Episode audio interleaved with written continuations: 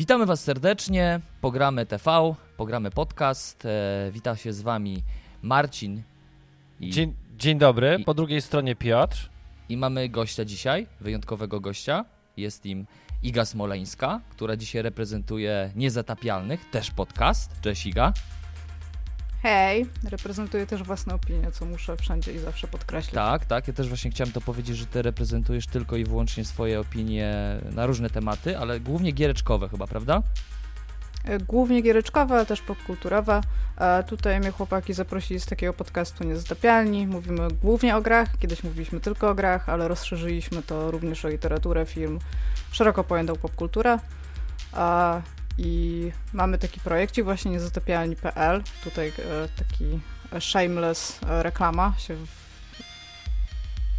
No. no, dobrze, dobrze, dobrze. E, w każdym razie, jeżeli byście chcieli kiedykolwiek posłuchać tego, co mamy do powiedzenia, to nagrywamy co tydzień odcinek, tak około godziny, półtorej, gdzie mówimy na wiele tematów związanych z branżą gier, ale również branżą szeroko właśnie pojętej popkultury.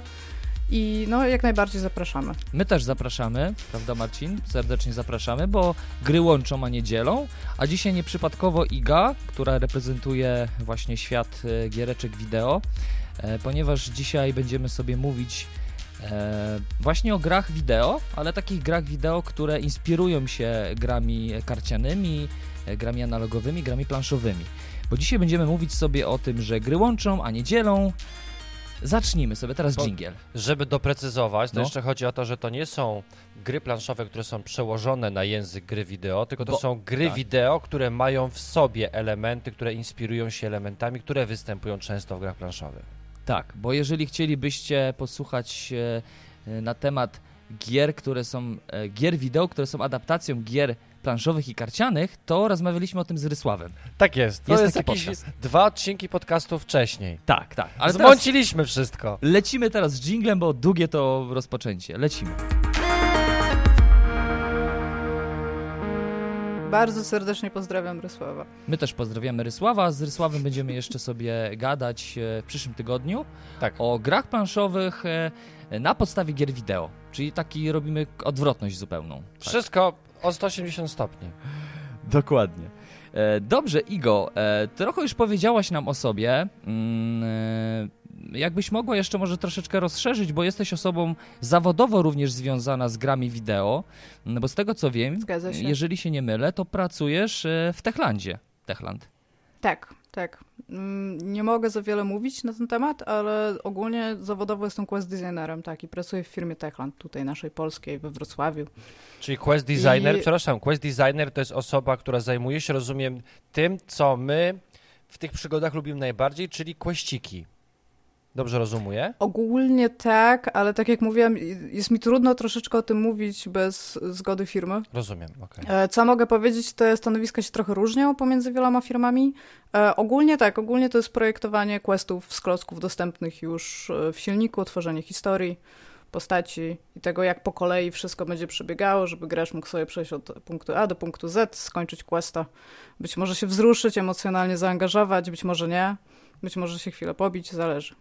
Wow, czyli właściwie tworzysz to, co ja w grach e, analogowych, grach e, planszowych, grach, grach karcianych e, i grach, grach wideo najbardziej lubię, czyli, no, czyli treść, czyli fabułę, czyli opowieść, czyli przygodę. Ogólnie przygody najbardziej. Mhm. Myślę, myślę, że z tych wszystkich rzeczy, które powiedziałeś, no to, to być co można było przejrzeć całą branżę, to myślę, że głównie za taką treść fabularną odpowiadają jednak pisarze. Mhm ale nie jest też tak, że ludzie, którzy ogólnie designują w jakikolwiek sposób experience gracza nie mają na to wpływu, nie?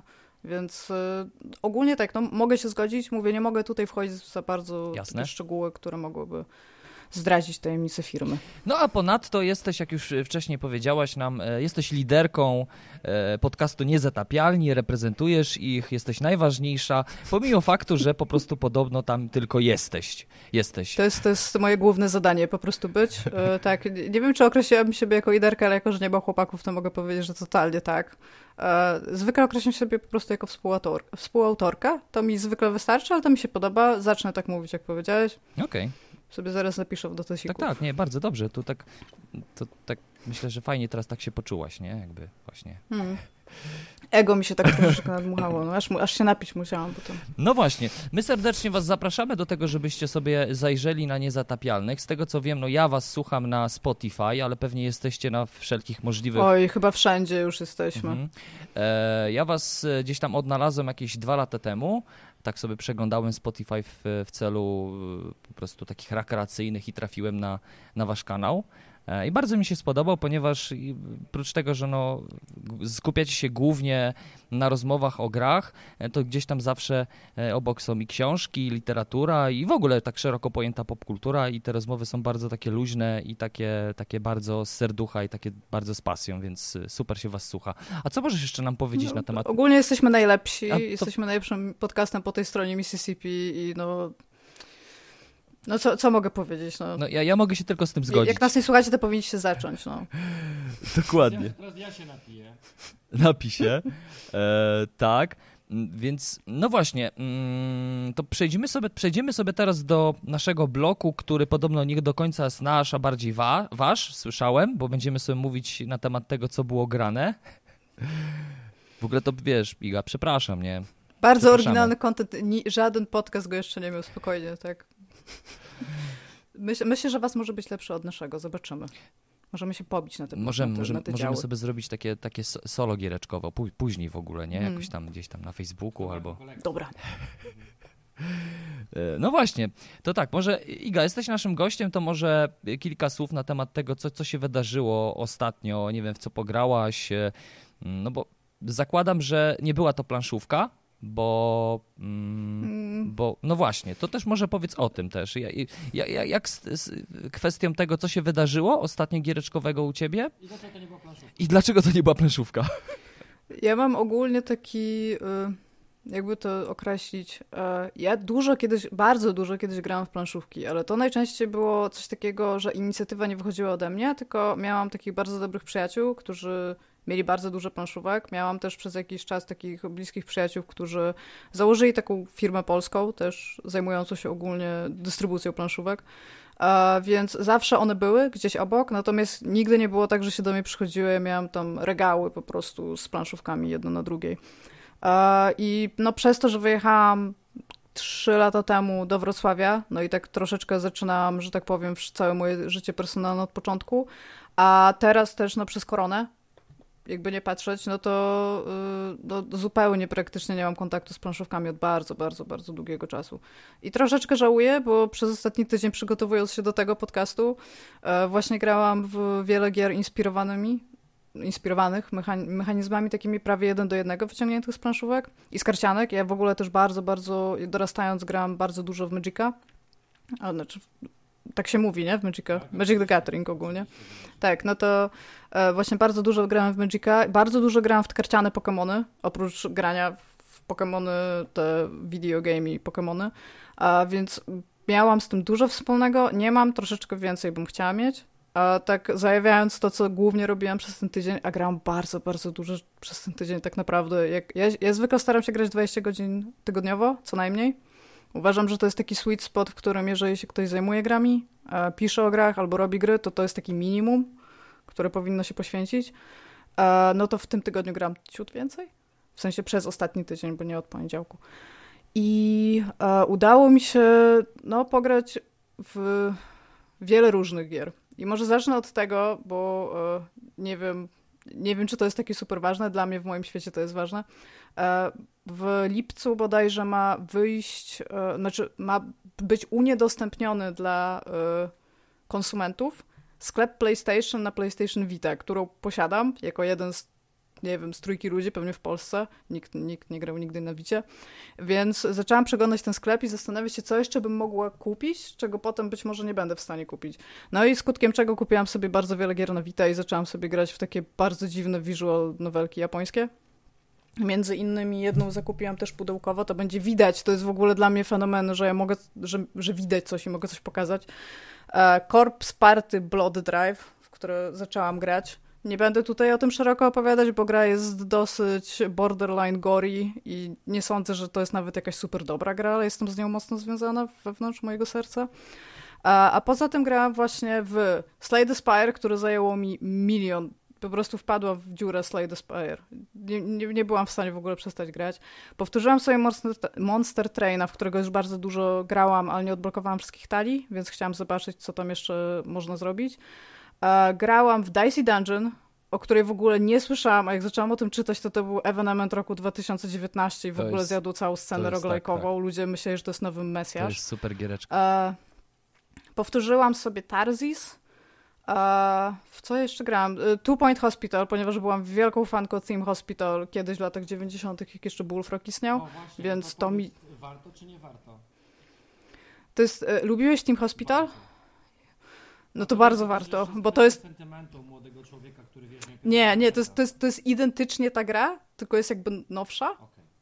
ale ogólnie to to, co się w niej dzieje, to jest praktycznie jeden do jednego Team Hospital, plus jakieś takie bardzo nowe, ale takie bardzo powierzchowne mechanizmy. Ta gra wygląda tak, jakby ktoś bardzo chciał zrobić tą samą grę co Team Hospital i zmienił w niej minimalnie tyle, żeby go nie pozwali. Mniej więcej tak to widzę. A, rozumiem. Że jest inna grafika, są inne choroby, ale, ale są praktycznie te same pomieszczenia. Ktoś, nie wiem, był fanem tej gry, to warto do niej mhm. zajrzeć i, i spróbować? No, moim zdaniem tak, bo to jest więcej Team Hospital. To jest taki Team Hospital, wiesz, plus. No tak, czy... Nie, jest, jest naprawdę, jest mega. Jak ja zaczęłam w to grać, to ja nie mogłam, no mówię, nie mogłam przestać tam... Wszystkie szpitale, które odkrywasz, możesz jakby zamknąć na trzy gwiazdki. Więc masz takie cele, takie obiektywy, które masz postawione na jedną gwiazdkę, one są zwykle takie sobie, po czym jak tylko je zrobisz, to wchodzić na drugą gwiazdkę, więc robisz ten jeden szpital przez milion godzin i on zaczyna działać i ciebie to interesuje. I nagle jest jakiś jeden pożar gdzieś, a zatrudnisz jednego janitora za dużo i nagle wszystko w ogóle zaczyna się sypać. Jest mega. Jest naprawdę mega. Okej, okay, czyli, no. czyli jak słyszeliście, y, bo właśnie słyszycie nas i też macie wyjątkową okazję też zobaczyć IGę, no bo jeżeli chodzi o kanał Niezatapialni, niezatapialni no to, to, to, to oni się tam nie pokazują ogólnie, jakby nie chcą się pokazać. Ja się ogólnie bardzo, bardzo nigdzie pokazuję, jak tylko mogę. To jest bardzo duży wyjątek z mojej strony. Czyli... Więc przepraszam bardzo waszych widzów, że widzą moją twarz. Nie powinno się to stać, natomiast zostałam o to poproszona. Tak, to teraz słuchajcie, tam wiecie, same łapki w górę oczywiście za to, że Iga nam się pokazała pokazała, bo na co dzień się nie pokazuje, więc jakby no, potraktowana jest bardzo wyjątkowo. Więc dzięki Iga. Fajnie. Teraz się zawstydziłam, będę tu siedzieć tak. E, no i poza Team Hospital zaczęłam jeszcze grać w jakieś takie y, bardzo, bardzo stare tytuły, których po prostu miałam jakoś nieodrobione. W ogóle nie wiem jak u was, ale kwarantanna i fakt izolacji mi poskutkowało faktem, że ja po prostu wszystkie kubki wstydu zaczynam zaliżać po kolei za, zarówno jeżeli chodzi o literaturę, komiksy, jak i gry, po prostu teraz sięgam po, po to wszystko, co mi się zawsze wydawało, nie mam teraz czasu, może kiedyś indziej. Ja mam, ja mam Kiedy indziej. Podobnie, ponieważ e, wracam sobie do różnych filmowych klasyków, bo jak już przed, przed nagraniem rozmawialiśmy, e, mieliśmy bardzo podobny tok studiów z Igą i ja lubię filmy, Iga średnio. Pandemia dla mnie spowodowała, że ja zacząłem właśnie e, wracać do filmów i seriali, które gdzieś sobie właśnie odłożyłem na tą kubkę wstydu. Na Netflixie jest ta tak zwana moja lista, która po prostu tylko się mm. rozszerzała, rozszerzała, nie było czasu. E, ja w tym tygodniu ogarnąłem sobie drugi sezon serialu Dark. Jestem teraz na chyba szóstym czy siódmym odcinku i zaraz się kończy. I powiem wam, że jestem tak fantastycznie zaskoczony, jak reżyser traktuje widzów jako inteligentnych, E, ludzi, którzy oczekują... Potrafią myśleć w ogóle, prawda? To jest, to jest takie rzadkie w ogóle w popkulturze, że ktoś myśli o tobie, Słuchajcie, a nie za ciebie. E, bo wiecie, to jest film o kwestii czasu, czyli o cofaniu się w przeszłość, tak. przyszłość i, i, i jakby pewnych alegorii, które się gdzieś tam tworzą, błędów, które możemy stworzyć w tych podróżach. I o ile pierwszy sezon był tak skonstruowany, że miałem wrażenie, że jestem aż za głupi na ten, na ten serial, o tyle drugi jest tak poprowadzony, jakby to był najbardziej przyjazny profesor, który wie, w jaki sposób wytłumaczyć, jak działa czas. Całkowita abstrakcja. I mało tego, w tym serialu jeszcze mamy coś takiego, że tam są symultanicznie czasy pokazywane scen aktorów, którzy raz jest 53, raz jest 60, tam 80 któryś, raz 2020 mhm.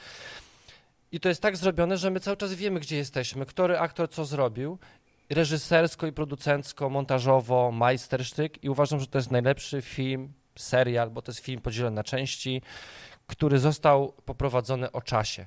genialny temat. Czekam na zakończenie drugiego sezonu. A co z, a co z no? Primerem? Primer? No co z Primerem? To był bardzo dobry film o czasie. No tak, ale mam wrażenie, że tu jest jednak, wiesz co, tam jest trochę, myślę, to jest trochę inna problematyka, nie? Że tutaj... No tak, no, w ogóle, nie patrzeć, no tak. tak w ogóle czas jest problematyczny, nie? Jakby...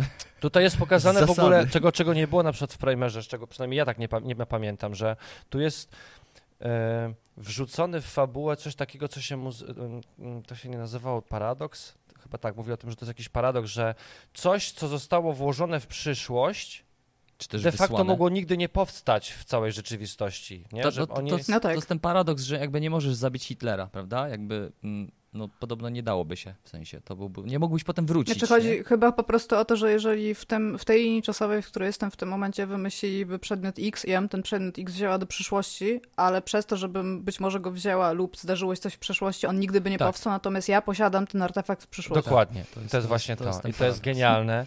Ale pomimo tego paradoksu, e, tego, tego takiego błędnego koła, e, tego pęknięcia czasowego, ten serial się dobrze ogląda i jego się składa. Ja, ja w ogóle lubię takie filmy, które się składa jak puzzle, w sensie, że obejrzysz taki film e, i, i, i nadal zastanawiasz się, jak to zostało połączone. Jakby też nie tyle fabularnie, ale w, w ogóle jako, jako pewien tekst kultury. Dlatego lubię też fi filmy Davida Lyncha, bo, bo on właśnie on stwarza takie puzzle. Takie puzzle filmowe. Dla innych on jest bardzo abstrakcyjny, bardzo surrealistyczny, bo, taki, bo takim jest artystą i takimi środkami wyrazu się posługuje. E, ale y, dla mnie on też jest bardzo trudny, ale ja właśnie lubię takie trudne puzzle, które się układa. E, I teraz mi przypomniałeś o, mm, no, o jakby drugim sezonie Miasteczka Twin Peaks. Nie wiem, czy e, Iga oglądałaś. Oglądałam, akurat jestem wielką fanką Twin Peaks. Jak nie lubię kinematografii, to mam kilka takich swoich koników i tam X-Files, Twin Peaks, nie wiem, no wszystkie tak naprawdę horrory science fiction są bardzo na tak u mnie. No, no to chyba jesteś moją pokrewną, pokrewną duszyczką, że tak powiem. E, zobaczymy, co z giereczkami. No Marcin, czyli tak, ty miałeś głównie filmy. Ja tak, coś? siedzę mocno w darku, e, a w międzyczasie, jak mi dzieci pozwalają i pojawiają się nowe e, questy do zbierania funduszy, to gram w arenę magicową. Wróciłem mhm. do Magicu wersji cyfrowej i się strasznie jaram, bo wychodzą, nowa seria wychodzi i znowu stracę czas i pieniądze pewnie jakieś. No ale pieniędzy właśnie za dużo nie stracisz, bo nie musisz Wiesz tak fizycznie chcemy, kupować. Chcemy się fizycznie właśnie spotkać A. na draft. A, okej. Okay. Okej, okay, bo myślałem, że mówisz o tej wersji wideo e, Magiców, że po prostu w tory piesz. Nie, no tam będę sobie po prostu grywał i, i czekam na to, jak te pieniądze się tam zbiorą i coś sobie kupię, bo ja to w ogóle jestem taki Janusz, wiesz, że tam... Mam płacić, nie ma opcji, jak mogę za darmo, to będę dłużej siedział, ale, ale zdobędę sam. Ale to jest w ogóle, to, to o czym ty mówisz, to zostało już o kurde, nie pamiętam, jak był ten taki pierwszy, znaczy pierwszy prawdziwy boom gier mobilnych, jeżeli chodzi o mikrotransakcje, że były te wieloryby już i wszystko, to yy, w ogóle osoba, która jakby stara się nie korzystać z mikrotransakcji, takie, żeby, nie wiem, ta, tam, żeby, żeby szybciej czas nie płynął, albo żeby jakiś tam blokad po prostu nie omijać przez płacenie, to jest osobny tryb gry. W sensie to jest wersja hard taka. To jest hardcore, tak, całkowite. Tak, przez socjologów jako osobna grupa graczy, którzy pomimo tego, że ich stać, to nie chcą tego robić, tylko i wyłącznie dlatego, że chcą grać i tutaj jest zwykle w cudzysłowie fair. Nie no, że no tak, będę no, robić to, co tak, dokładnie. Twórcy, Mało nie? tego, jak grałem, hmm. jak gram we wszystkie edycje Diablo, to staram się grać tylko na hard hardkorze, że jak nie ubiją, to zaczynam od początku, więc nie wiem, jarają mnie takie rzeczy po prostu. e, no dobra, jeżeli chodzi o mnie, to ja ostatnio spędziłem sporo czasu na YouTubie i to jest dziwne, to strasznie było dziwne, jak sobie przypomnę teraz, to nawet mam wyrzuty sumienia, bo to uważam, że to taki stracony, stracony czas i dużo oglądałem gameplayów e, z nowego remastera E, Diablo dwójki. E, no bo, no bo powstaje, niektórzy już grają i, i bardziej czekam, czekam teraz na ten remaster niż, niż, niż na nowego Diablo. Ale oni to zrobili tylko dlatego, że y, prawdopodobnie czwórka nie pojawi się teraz, tylko za jakieś nie wiadomo kiedy. Tak no, myślę. No pewnie tak, no hype jest budowany A na tą... zgłosiłeś się do Blizzarda na tą zamkniętą alfę, żeby sobie pograć? Nie, nie, właśnie nie zgłosiłem się niestety. Ja się zgłosiłam i nie napisali. Nie, ja też się nie zgłaszałem, bo nie chciałem się zawieść, biorąc pod uwagę, że tam się zgłosiło z milion osób, to małe tak. były szanse. No ale wiesz, to też dziwne, że e, Iga nie dostała, no bo w sumie jest tutaj jakby... Jest, no tak, jest w sumie liderką najważniejszego podcastu w Polsce. podcastu w Polsce. No nie, no ale jak się, jak, jak się jakby loguje na Blizzard, nie wiem, jak się teraz nazywa Battle.net, wciąż się chyba nazywa Battle.net, był ten moment, co zmienia i kurde, bat, nazwę Battle.net co tydzień. A, no to tak, no. kliknęłam mhm. sobie, oni napisali nie. Nie, nie, nie dostaniesz, Bo, bo jesteś igą, nie. igą. Tak. Jesteś to, to konkurencją przede wszystkim. Dokładnie, no właśnie, która jakby reprezentuje tylko i wyłącznie własne opinie. Tak, nic nie robię, tylko robię hack and slash i y, RTS-y, jeszcze źle zbalansowane, ale bardzo, bardzo kolorowe. E, no dobra, to ja Marcin tylko ci przypomnę, że my ostatnio graliśmy sobie w giereczkę planszową, e, no bo my w tygodniu przynajmniej jedną musimy zagrać i graliśmy sobie w Tortugę wydawnictwa Phalanx. Tortuga 2199. E, tak, dokładnie, bo to się dzieje w przyszłości, bo to jest science fiction, bo to jest karcianka z mechanizmem dodatkowo jeszcze area control. Trochę, no, że tam chodzimy po tych sektorach i musimy je zdominować i musimy być wielkim kosmicznym imperium. Znaczy to dają dodatkowe punkty po prostu. No tak, tak. E, no i e, ja jestem oczarowany przede wszystkim jak na ten moment, może nie mechaniką, no bo to jest takie to, to pewnie też możesz Iga coś na ten temat powiedzieć, nawet w kontekście gier wideo, że ja, e, dla mnie jakby dobra e, zabawka, jaką jest gra, czy to ona będzie planszową, mhm. czy ona będzie grą wideo, to jest, to, jest, to jest taka zabawka, w której nie widzę pewnych połączeń systemów. To znaczy, e, Tortuga to jest taka gra, w której trzonem jest deck builder, e, czyli zbieranie kart, kolekcjonowanie, nie, nie, nie kolekcjonowanie kart, tylko budowanie talii. E, plus właśnie ten mechanizm takiej dominacji tych sektorów. E, I jak dla mnie. Jeśli mam... karty ci pozwolą. E, jeżeli karty mi pozwolą, tak, ale no, to są te, te dwa mechanizmy, które są bardzo dostrzegalne. I ja jak na razie widzę te dwa mechanizmy. Gdybym ich nie widział, jakby tych łączeń, to by ta gra była dla mnie mm, lepsza, te odczucia byłyby bardziej... Bo ci chodzi o, o magię. W momencie, kiedy zaczynasz zauważyć sznurki, tak. które rządzą rzeczą, to albo się jesteś w stanie zachwycić sznurkami i zacząć je analizować, mhm. albo tracisz cały fan, bo kiedy to widzisz, to zaczynasz przy, jakby zauważyć, co będzie krok po kroku i to nie jest fajne, wiesz, jeżeli... E, jeżeli robisz, nie wiem, jakąś wysokobudżetową grę AAA, w sensie taką video game, game i się nagle okazuje, że nie wiem, za, zawsze jak masz 3 HP, lub, lub mniej, pierwszy pocisk y, przeciwników nie będzie trafiał. To jest fajne, jak o tym nie wiesz, nie? Bo to robi ci taki ba bardzo fajny skok napięcia za każdym razem, kiedy ktoś do ciebie strzela. No ale na, na przykład na, na sztywno jest wbite, ja nie pamiętam, czy to było w którymś Bioshocku, że na sztywno jest wbite, że wtedy po prostu pierwszy pocisk ciebie nigdy nie trafia. Mhm. Więc dopóki to jest ukryte, to to jest magiczne. Odkrywanie magii jest fajne. No właśnie. Działanie na, na znanych zasadach jest fajne do czasu, do, jest fajny przez pewien czas, kiedy je poznajesz, potem, kiedy już je znasz, jest nudne, a potem, kiedy zaczynasz je wykorzystywać do swoich celów, znowu jest fajna. Mhm. No właśnie, to takie poczucie, że ta gra jest troszeczkę. To pierwsze wrażenie, oczywiście, to może po drugim, trzecim zagraniu się może zmienić, ale to pierwsze wrażenie mam takie, że trochę obcuję z takimi e, mechanizmami, które są ewidentnie e, jakby tak tak scalone, że ja widzę właśnie te szwy, nie? Jakby dla mnie takim świetnym przykładem syntezy różnych systemów w, grze, w grach planszowych jest mm, gra mm, no, teraz mi wypadło z głowy e, no, naszego ulubionego twórcę, zrobiliśmy gameplay, pierwszy odcinek z e, Mongołem. E, A, chodzi ci o Erika Langa, który Erika zrobił, Langa, który zrobił Rising Sun. Tak, Rising Sun i, i to jest właśnie taki przykład gry, w której jest kilka mechanizmów, a one są tak scalone, że jakby my jako gracze tego nie widzimy, w sensie, że widzimy tę grę jako całość pewną, taką komplementarną, mhm. a mimo wszystko złożoną, więc to super. No jak na razie Tortuga mm, tak jeszcze musimy pograć, zobaczymy. To pierwsze wrażenie jest takie, że takie dwa systemy tam są trochę. Dla planszówki, planszówkowiczów to jest taka informacja, że Tortuga 2199 to jest taka gra bardzo podobna do Eldorado, tylko w kosmosie. Trochę tak. No ale takie bardziej rozbudowane Eldorado, nie? Okej, okay, e, niech będzie. Ale w ogóle super grafiki, świetnie w ogóle wizualnie, e, no ale to Phalanx też jest znany z tego, e, że Piotrze, zrobimy recenzję, przechodźmy do tematu. Ale zrobimy sobie, zrobimy sobie oczywiście recenzję tej gry. Ja chciałem jeszcze o jednej rzeczy powiedzieć, ponieważ e, grałem ostatnio bardzo dużo w kooperacji, o której pewnie Iga ty słyszałaś, ba, może nawet grałaś już, w It, It Takes Two, taka kooperacyjna gra, która jest tylko kooperacyjna. Wiem, wiem, co to jest, wiem ten, ale nie, nie grałam. E, I się świetnie bawi. Już dawno tak się nie bawiłem świetnie w kopa. E, gram z córką, ale gram, gram też ze swoją partnerką i tak się bawimy po prostu. Czuwam taki fan. Wiesz, na Switchu? To jest, to jest gra kooperacyjna, masz no, podzielony ekran. Ale tak na Switchu grasz? Na, nie, nie, e, gramy na PS4. Okay. E, I mamy podzielony ekran E, tak jak w starych grach na Nintendo 64, wiesz, grało się w kopy, że miałeś po prostu, widziałeś to, co robi twój tam przeciwnik albo, albo ktoś, z kim grasz w kopa. I, i po prostu się gra cudnie. Jakby mm, zabawa jest taka, że ach, Super, świetna zabawa, już dobrze, że tak się nie bawiłem.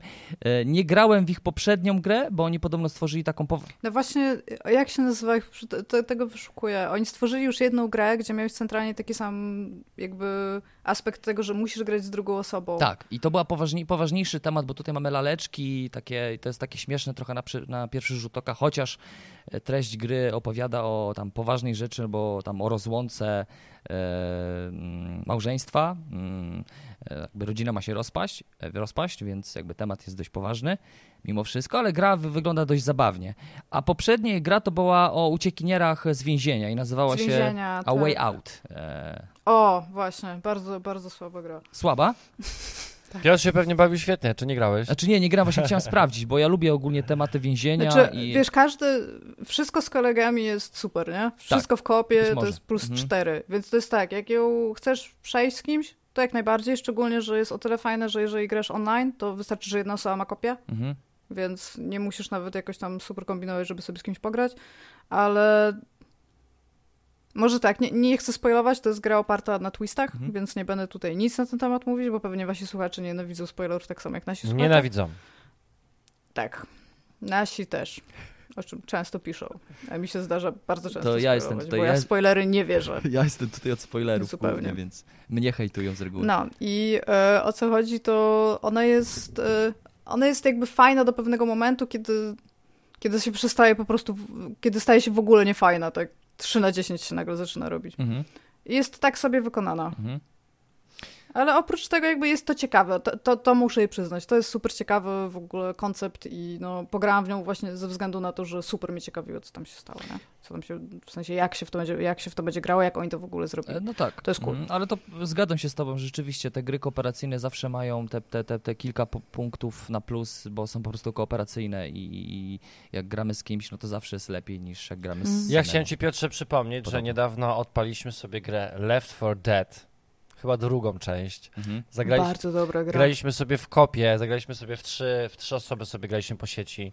Mega klimat po tak. prostu.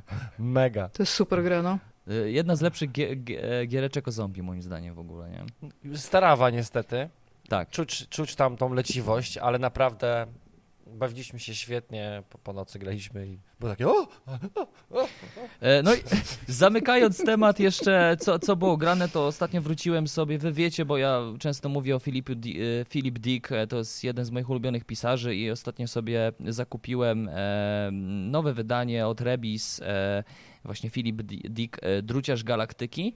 E, i to jest przykład takiej mm, noweli, jakby to nie tyle spowieść, bo to Powieści? jest krótkie, bardzo A, okay. krótkie. On w ogóle miał to do siebie, że on pisał dużo, ale, ale w sensie, ale to były mało objętościowe mm, powieścidła, właśnie bardziej takie nowelki. W ogóle podobno najlepiej, najlepiej wychodziły mu opowiadania, bo to jest taki... On bardzo oszczędza na przymiotnikach też.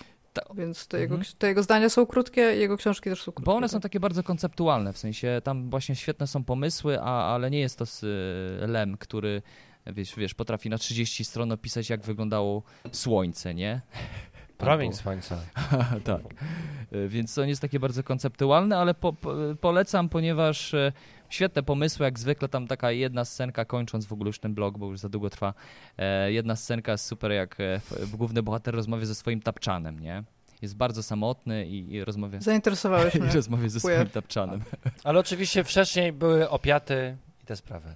E, nie, ale duże prawdopodobieństwo, że pisał to autor podczas jakichś tam, e, wiesz, wspomagaczy, nie? Bo nie wiem skąd on brał te pomysły tak na, na, na serio. Dobra, to może przejdźmy sobie już, e, przejdźmy sobie już tak do naszej tej takiej e, gadanki jeszcze związanej z no tyle nie głównym tematem, a jeszcze ze światem gier planszowych. Mm, e, Iga, e, e, powiedz nam, bo tak, no bo ty się obracasz wśród graczy, y, tak myślę, że wokół ciebie jest dużo graczy w gier wideo mm, i jestem ciekaw, jak to jest, czy oni też grają w planszówki, czy to jest dla nich temat w ogóle taki, co, planszówki w ogóle, o co ci chodzi?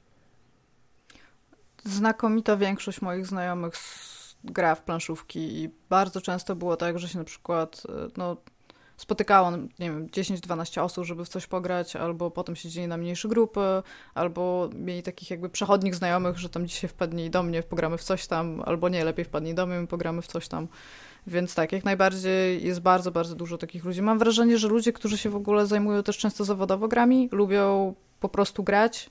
E, w planszówkach masz ten no, motyw socjalny, jakby nie patrzeć, masz osobę, z którą grasz, jeżeli to jest gra wieloosobowa, to w ogóle jeszcze z kilkoma osobami możesz grać, więc to jest przyjemne, plus jesteś w stanie też rozmawiać o tych rzeczach.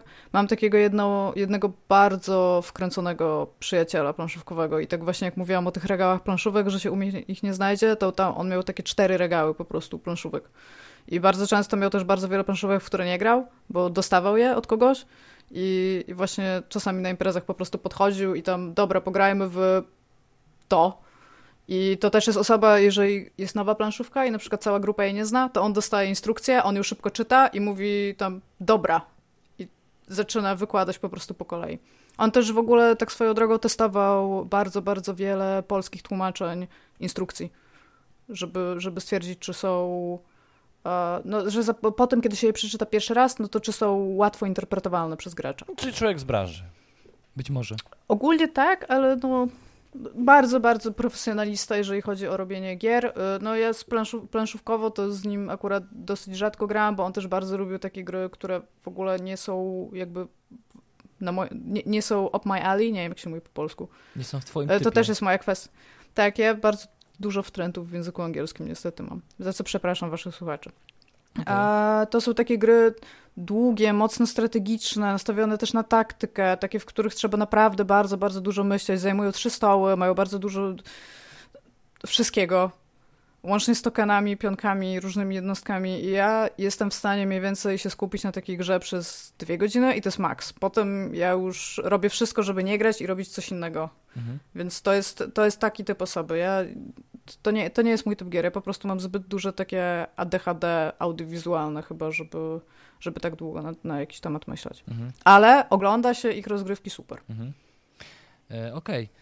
To, to, to straszne, że nie masz żadnej gry na półce. W ogóle tak wyobrazić sobie półkę, wiesz, bez gier, nie? Mam trochę gier, ale nie mam regałów półek. A, okej. Okay. Regałów półek nie mam. Okej. Okay. Tego nie mam. Nie mam regałów gier, ale ma, mam trochę gier takich, bardzo, bardzo często jakieś dostałam, albo na przykład to jest taka, tak jak mówiłam przed chwilą, że nie lubię za bardzo długich gier, to mam jedną taką grę, którą lubię i to jest, e, jak to się nazywa, Zimna Wojna? Tak jest. Twilight Struggle. Bardzo dobra gra. I bardzo ją lubię. I z jakiego, pomimo wszystkiego, co można o niej powiedzieć, ja jestem w stanie się z, zawsze zgodzić, że ona jest źle zbalansowana, bo to jest jedna z pierwszych rzeczy w zasadach, że jeżeli nie wiadomo, kto wygrał, to wygrywają Stany Zjednoczone. Mm -hmm. ale, ale bardzo, bardzo ją lubię i zawsze i wszędzie będę pakować wszystkie punkty, bo ja zawsze gram Sowietami, e, w program kosmiczny tylko po to, żeby krzyczeć, że nieźle wylądował i to jest dla mnie bardzo ważne wydarzenie za każdym razem. Więc tak, no mam trochę gier, ale nie jest tak, że idę, chodzę sobie po domu i zastanawiam w co dzisiaj pogram, no bo nie ma jak. Okej, okay. no tym, e, bardziej, tym, bardziej, teraz, prawda? E, mówiłaś jeszcze, że wiesz, że jest teraz ta cała pandemia, która nie, nie pomaga. Mówiłam Bo o ile tak. wiesz, wideo, no to wiesz, kupujesz sobie grę, instalujesz na komputerze i po prostu I grasz. Mhm. A tutaj niestety no. jednak trzeba się spotkać i to jest nasze hobby, moi drodzy, niestety mocno od tym ucierpiało. E, zgadza się, no bo granie oczywiście w, w gry planszowe solo no jest taka możliwość, to jakby bardzo często teraz ale coraz więcej gier wychodzi z takim trybem solo, że można sobie samemu pograć, no ale to mimo wszystko uważam, że właśnie mija się z celem, no bo tak jak... Ale jest jeden typ gier bez prądu, mhm. tak jak tak dobrze zapowiedziałam, e, który przeżył renesans w trakcie pandemii. RPG. I to są tak. E, RPG Zgadza papierowe. Się.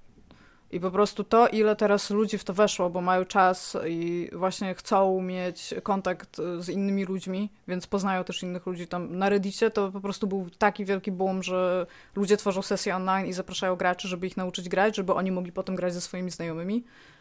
My sami też tutaj lokalnie w domu zaczęliśmy, znowu wróciliśmy do klasycznego Warhammera, bo to jest niestety system, na którym się wychowałam. Nie wiem nawet, czy go lubię, po prostu zawsze był. E, więc tak, no RPG jak najbardziej. Mhm. Ja powiem ci więcej, znam człowieka, który zrezygnował z pełnoetatowej pracy na rzecz bycia mistrzem gry i ludzie zamawiają sobie z nim sesję i robi to codziennie. Wiem, z, znam takich ludzi i jest to, jest to coś, że cieszę się, że tacy ludzie istnieją. Dopóki tacy ludzie istnieją i ludzie, którzy chcą im płacić, żeby oni mogli robić to, co chcą robić, to świat jest w jakiś tam sposób moim, moim zdaniem lepszy. To prawda. No, więc słuchajcie, patronajcik. Bo też nam sprawia przyjemność, jak możemy robić to, co kochamy, czyli, czyli grać w gry i jeszcze o nich opowiadać. E, no właśnie, tutaj tak przy okazji, e, e, Igo, wspominałaś sobie o tym, o tych cechach związanych z grami wideo i o tych cechach mhm. charakterystycznych związanych z grami planszowymi, grami bez prądu. Mm, no właśnie, czy może wspólnie sobie pogadajmy jeszcze chwilkę o tym, co takiego mają planszówki, czego nie mają gry wideo. E, może tak sobie trochę jeszcze o tym pogadajmy. No bo e, ty lubisz gry wideo, dlaczego? Dlaczego lubisz grać? To jest to... bardzo złożone pytanie. Je... Mhm. Ja, ja, gram od zawsze. Ja, jak miałam tam, nie wiem, z 4 lata, to chyba dostałam Commodore 64 i tak naprawdę nigdy nie przestałam grać. Mhm. Więc trudno jest mi powiedzieć, ale to, czego szukam w nich w tym momencie, to ja w ogóle lubię interaktywność w dziełach i dlatego między innymi nie lubię filmów. Filmy są najbardziej biernym spośród mediów. E, co prawda, oczywiście odbiorca musi siedzieć i rozumieć to, co się dzieje na ekranie i w jakiś sposób interpretować to, dokonywać zaangażowania emocjonalnego przez jakieś projekcje, i tam wszystkiego, co, co się z tym wiąże. Natomiast e, jak się czyta, jak czytam książkę, to mam przynajmniej takie wrażenie, że ja wykonuję pracę, żeby pochłaniać treść, bo to, nie, to jest wizualne, ale potrzebuję interpretować kod, który jest napisany tak. I ty w projektujesz sobie to w wyobraźni też jakoś, nie? Tę treść. Tak, jakby mam, mam wrażenie, że działam przez cały ten czas. E, przy filmach, no niestety nie, rzadko mam takie wrażenie, szczególnie przez to, co mówiliście na samym początku, że bardzo często jest jednak tak w takich filmach mało niszowych, że no jednak y, to medium jest, szczególnie w tych takich filmach typu amerykańskiego, medium jest przezroczyste, po prostu patrz na treść, patrz, patrz co się dzieje. I o ile takie filmy europejskie albo jakieś takie klasy B, albo takie kino właśnie bardzo niszowe, wymaga ode mnie składania pewnych puzli, żebym być może mogła się nad czymś zastanowić, zadać sobie pytanie, zastanowić się, co się tutaj stało, albo nie wiem, no już nawet przytoczony lincz. On nie daje interpretacji do filmu. Film można zwykle, jego filmy da się zinterpretować na kilka sposobów, takich jakby na pierwszym poziomie, a potem po prostu można, można iść i dalej to interpretować. Tak. E, więc to tak, ale e, co ja mówiłam? Mówi, mówiłeś o tym, że filmy nie są interaktywne. A, czemu lubię, tak. I bardzo lubię, przede wszystkim lubię interakcję. Lubię mieć wpływ na to, co się dzieje. Nawet oczywiście ten wpływ jest bardzo często iluzyjny, ale sam fakt tego, że ja muszę usiąść i robić rzeczy i to skutkuje czymś, to mi to już daje takiego kopa jakby endorfin, że, że, to, że to jest jakby medium, które, które mi najbardziej odpowiada. Mhm. Jest też bardzo jakby złożonym medium, więc w każdych tak naprawdę grach szukam czegoś innego. Ale no, najbardziej ze mną na pewno. No i przy okazji gry to też naj, najczęściej ogółem są dłuższe niż filmy. To jeżeli chodzi o takie o wizualne stricte sztuki. Więc no, jestem w stanie więcej jakby przeżyć emocji wewnątrz siebie przez 30 godzin, 60 godzin, 120 godzin, no niż przez 2,5 godziny jakby fabuły, tak? Którą pokazuje film. Mhm. Więc to chyba najbardziej lubię ogólnie w grach, mhm. jeżeli bym miała a, a czy wolisz grać sama, czy jednak szukasz jakiegoś takiego kontaktu w grach wideo z innymi użytkownikami gry? Są gry, w które ogólnie gram zawsze z kimś.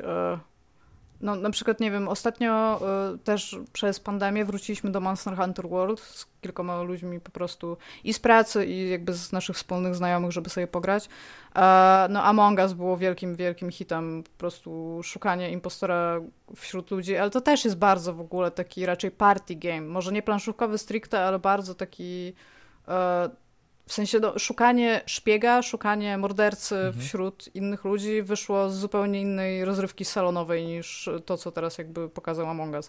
Ale, e... Ale ta gra ma coś z, planszówkowego, z planszówkowego doświadczenia, Ona jest prawda? bardzo planszówkowa, tak, jest bardzo, bardzo planszówkowa. Przede wszystkim dlatego, że jakby wymaga od ludzi trzymania zasad. Tak, tak, tak. W sensie, że ona nie kara za nietrzymanie zasad, tylko psujemy sobie fan. Mhm. A, ale ogól, ogólnie zwykle gram w gry...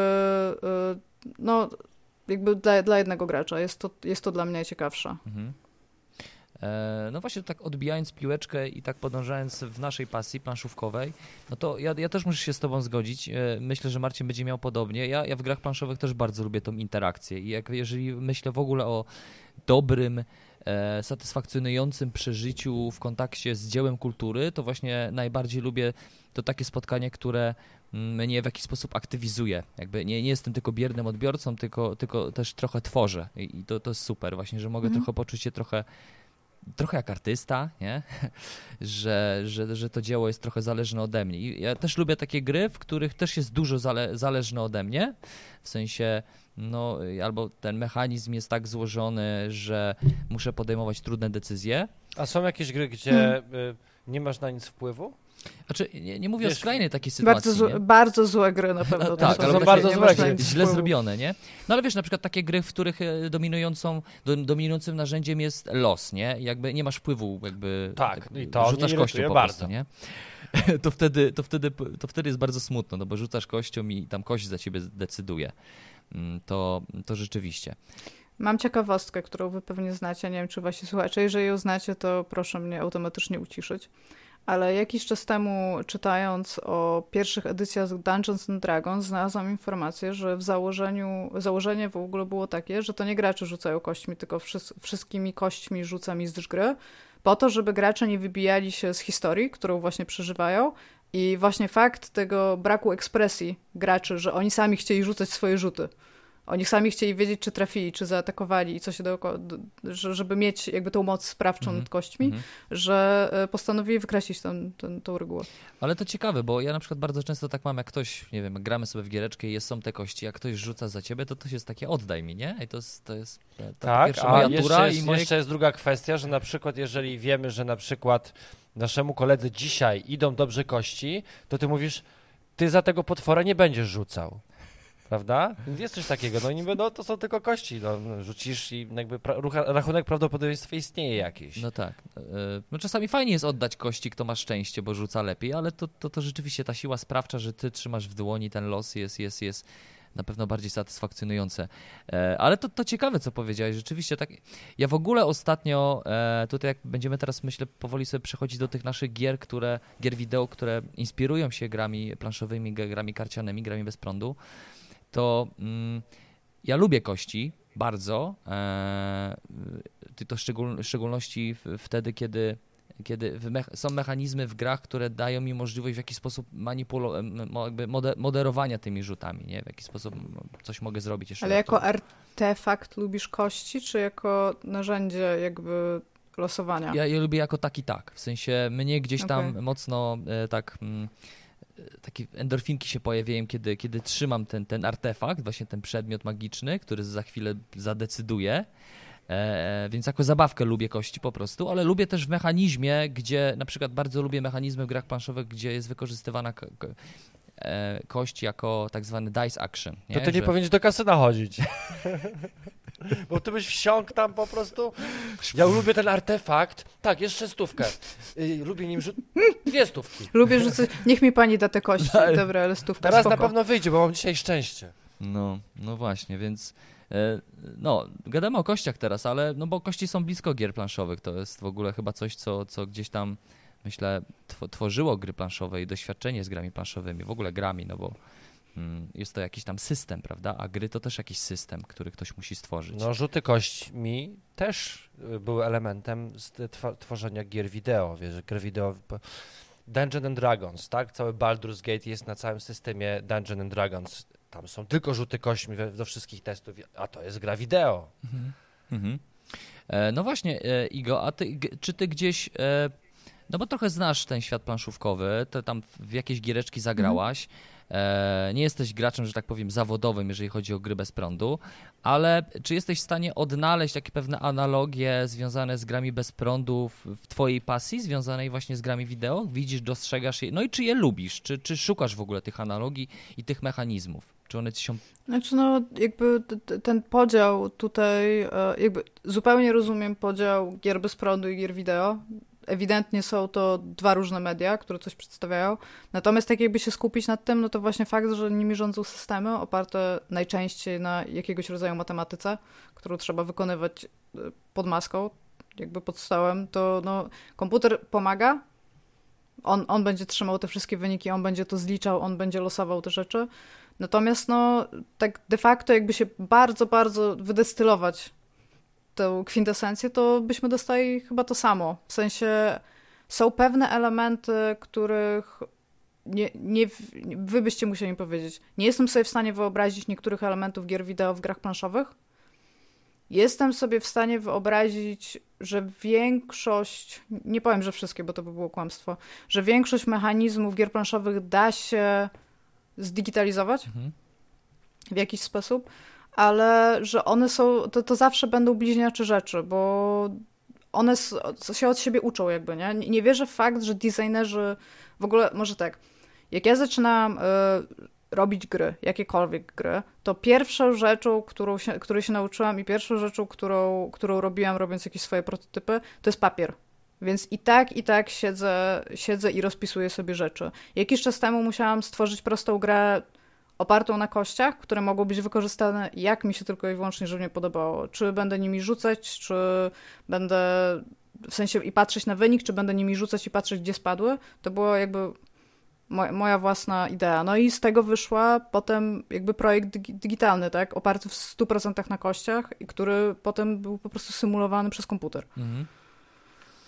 Więc moim zdaniem te analogie, tych analogii jest więcej niż jest różnic, a może w ten, w ten, może w ten A to sposób. powiedz to mi, jaki element gry wideo uważasz nie można byłoby przełożyć na grę planszową? No właśnie, bo myślałam o tym dosyć dużo, nie? Mhm. I o ile rozumiem, że to wszystko jest pod maską matematyka i oczywiście wszystko będziemy zliczać i szukać kolizji na przykład, to takie stricte zręcznościowe elementy, takie naprawdę, naprawdę zręcznościowe, oparte e, na, nie wiem, rytmizacji pewnych ruchów albo wyuczeniu się po prostu e, pamięci mięśniowej, żeby coś robić. No to wiesz, że takie gry są.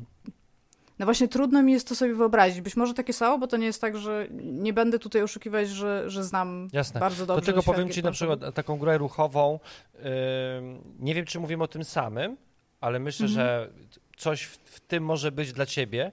Yy, jest taka, taka gra karciana, gdzie yy, losujemy cztery rzędy górnych kart i dolnych kart. Na górnych kartach mamy połowę ciała od góry do, do od, od, znaczy od pasa w górę z jakimiś pozycjami, nie wiem, na przykład, że głowa jest odchylona, ręce na przykład klaszczą, a na dolnych mhm. kartach mamy na przykład, jak mamy mieć ułożone nogi. I to polega na Rozumiem. tym, że włączając muzykę, my musimy wytańczyć ruch, który jest na tych kartach. I my ze sobą konkurujemy drużynowo, bo to jest gra imprezowa, więc, więc takie elementy gra, typowo zręcznościowe Ona jest taka chora, choreograficzna gra właściwie, nie? Karty nam mówią, jak mamy się poruszać, to jest takie trochę jak przełożenie takiej gry wideo e, imprezowej, gdzie się tańczy, nie? To jest jakby dużo takich gier. Just Właśnie, chociażby, no to, to jest coś takiego. A jak się bardziej. nazywała, Piotrze, ta gra, gdzie trzeba było rzucać karty na przykład pod pachy, albo z łokcia, albo na palcach piłerety robić? Jak się nazywał, pamiętasz? E, coś tak, podziemie było. E, to Lucrum Games wydało e, i to było... E, coś o hmm. podziemiu. Coś z podziemią, podziemią. No teraz wypadło z pamięci ta giereczka chyba gdzieś chyba tu u nas na półeczce, bo być może jest. Dobra, nieważne. Tak czy inaczej, tak jak jakby chcieliśmy potwierdzić, że mhm. to ten świat gier wideo i gier planszowych to jest tak naprawdę to samo, tylko używamy innych środków, środków do wyrazu. przekazywania tej przygody, zabawy, która się jakby jest za, za to, zagrami. To, to, ja zachowam się tutaj trochę jak Dominik, e, Dominik z Niezatapialnych, czyli powiem, e, trochę się zgadzam i trochę się nie zgadzam, bo, bo rzeczywiście coś w tym jest, e, w sensie, że no, gry rządzą się pewną strukturą, pewnym systemem, który twórca musi na początku stworzyć, tak, pewną matematyką, jak zauważyła Iga, mhm. że ten system trzeba, no, jakiś logiczny, trzeba stworzyć. Excel jakiś Excel i tak samo jest w przypadku właśnie gier wideo i dokładnie tak samo jest w przypadku gier planszowych, gier bez prądu, tylko jakby później zupełnie innego typu doświadczenie jest. No jakby gier, gry planszowe inaczej doświadczamy. Myślę, że w grach planszowych musimy być bardziej chyba bardziej aktywni. To tak a propos, a propos doświadczenia właśnie tekstów kultury Iga, że mam wrażenie, że gra od nas, mm, nawet jak gramy w grę przygodową i wiecie, i ona chce, i ona chce, żeby, żeby, żeby, żebyśmy poczuli przygodę. I mamy tam, przypuśćmy, te, te plansze, ilustracje i na kartach pojawiają się jakieś teksty, paragrafy, decydujemy. No to mimo wszystko ty jako gracz musisz sobie dużo więcej wytworzyć, bo kurde nie masz karty graficznej, e, a czy masz ją w postaci mózgu po prostu i to jest twoja karta graficzna, nie? E, a, a no gry, gry jakby w tym, w, akurat w tym aspekcie są, są mm, no, Wydaje mi się, że przede wszystkim gry planszowe wymagają takiego prawdziwego zaangażowania. Nie, nie wiem, mhm. nie, nie, muszę jakiś konstrukt tutaj stworzyć, więc powiedzmy o prawdziwe zaangażowanie kontra gram bo gram. Jakby nie wyobrażam sobie troszeczkę sytuacji, bo to jest właśnie takie gram bo gram, to są, y, tak jak mówiłam o tych takich długich strategiach, przy których ja już nie jestem w stanie po dwóch godzinach uczestniczyć, to jakby oszukiwaniem po części byłoby fakt, jak ja bym nawet grała do końca, zupełnie nie, bez zaangażowania mhm. i zupełnie tak. jakby nie, niechcąca w to grać. Natomiast wyobrażam sobie 458 ostatnich gier, w które po prostu siedziałam i jakieś dwie godziny praktycznie spałam przy padzie, ale dobra, jeszcze dalej. Mhm. Jeszcze dalej już tam żeby, żeby, tam, żeby to już skończyć na przykład, nie? Więc e, wydaje mi się, że tak, że jakby sama kwestia aktywności przy grach planszowych e, tak jakby na pierwszy rzut oka teraz jak nie mam tego przemyślanego, nie mam tego rozpisanego, wydaje mi się, że jest, e, wy, wy, jest rzeczywiście wymagane więcej od gracza. Mhm. Ale też jest powód, dla którego e, jakby to wy byście musieli się podzielić z, z, z, liczbami, bo tego nie wiem. Mhm. E, wydaje mi się, że dużo więcej ludzi gra w gry elektroniczne, przede wszystkim dlatego, że bardzo wiele gier elektronicznych wymaga bardzo mało od odbiorcy. Tak naprawdę minimum jakby wkładu. No to na 100%, A... to na pewno. To, to na bank. To, wiesz, to no. nie trzeba być znawcą, yy, żeby zobaczyć na przykład, wiesz, ile ludzi czyta książki, a wiesz, a gra planszowa to jest, wiesz, to jest instrukcja. To musisz, yy, musisz nauczyć się nie popełniać błędów i robić to, co robi za ciebie komputer. Tak. No Wiesz, tak, ty tak. musisz prowadzić grę, ty musisz być mistrzem gry, ty musisz pamiętać o zasadach. Mało tego, ty jeszcze musisz pamiętać o tym, co robią gracze, żeby oni nie popełnili błędu. Ty jeszcze musisz myśleć o tym, co zrobić, żeby te trzy ruchy do przodu być przed tymi graczami. To jest bar, to jest nisza w niszy, według mnie. Mimo, że robimy to tyle lat i jakby jeździmy na tak. konwenty, widzimy, jakie to jest potężne medium, to to jest nadal nisza w niszy. Mhm. No tak, jeszcze w kontekście gier i doświadczenia tych gier planszowych, gier bez prądu, to właśnie to, że dużo zależy od ciebie, w sensie, że mm, sztuka wymaga od ciebie zaakceptowania jakiejś konwencji, nie? Idziesz do teatru, nie wiem, na sztukę Hamleta i e, i, I musisz zaakceptować pewną konwencję, że tam wcale nie ma aktora, tylko jest Hamlet i że i że, i że, że to nie jest postacią. scena, tylko góra. I że jest góra, i że jest zamek, i że on tam, że tam śmierć będzie, ta śmierć będzie naprawdę. I ty się wzruszysz wtedy, kiedy jakby zaakceptujesz konwencję, albo będzie to tak, ta umowność będzie tak bardzo realna, e, i, i tą, ta realność będzie tak bardzo przytłaczająca, że ty rzeczywiście się realnie wzruszysz, więc w grach planszowych myślę też jest podobne, podobnie. Trzeba, w grach planszowych trzeba bardziej zaakceptować to, niż e, jakby ten świat przedstawiony na, na przykład, niż w grach wideo, nie? Jakby w grach wideo to dostajesz i możesz być y, mniej zaangażowany, żeby, żeby w ten świat wejść nawet, nie? No na pewno teraz e, jakby graficznie są tak. na tyle zdolne, aczkolwiek przez to, że mamy teraz taki wysyp gier niezależnych, tak. to mamy też bardzo dużo gier takich bardzo niedosłownych graficznie. Mhm i też mamy coraz więcej gier, które jakby bazują na tych schematach, które znamy z gier planszowych, więc pionek, ludzik, e, tam, tak. no nie wiem, nawet, nawet już rzuty kośćmi przestały być jakby tajne w bardzo wielu grach, po prostu mamy pokazany wynik, tak? Mhm. I to jest centralnie wynik na kostkach. Nawet w jakichś bardzo złożonych fabularnie i systemowo RPGach typu Disco Elysium, po prostu za każdym razem, kiedy robisz czeka, masz pokazane, jakie kości ci się rzuciły. I to są, pomimo tego, że to jest zupełnie niezwiązane z tym światem, widzisz kości, tak? Więc... Mhm.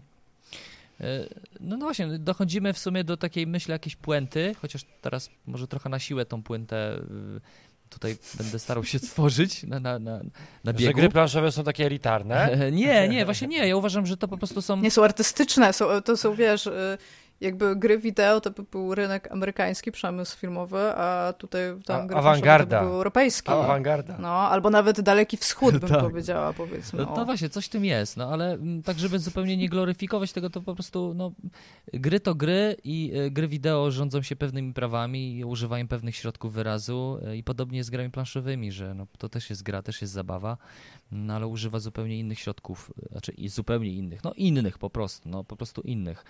E, I, mm, ale rzeczywiście masz rację, powstaje bardzo dużo gier z tego rynku niezależnego, gier wideo, gdzie mm, które, które też nam nie podają tak wszystkiego na tacy, nie? Że na przykład jest, są gry, gdzie mamy jakby kwadracik e, biały, i który się przesuwa po ekranie e, i, i to jest postać, która chodzi po lesie mm, i, i, hmm. i, i Teraz zapomniałem te, tego tytułu, bo jest taka gra, która gdzieś tam chyba pół roku temu się... Thomas was alone? A nie, to bardzo dawno temu. Bo Przepraszam. widziałem u kogoś taką giereczkę, gdzieś przeglądałem sobie YouTube, ale nie zauważyłem tytułu, że właśnie... I to jest jakaś nowa gra, nie wiem, rok temu powstała, że jest sobie kwadracik i w ogóle chodzisz po lesie i ten las jest... To jest na czarnym tle się wszystko dzieje i widzisz tylko takie białe punkty, e, i, ale... Ma... Budujesz ten świat kartami? E, nie, nie, nie, nie, nie.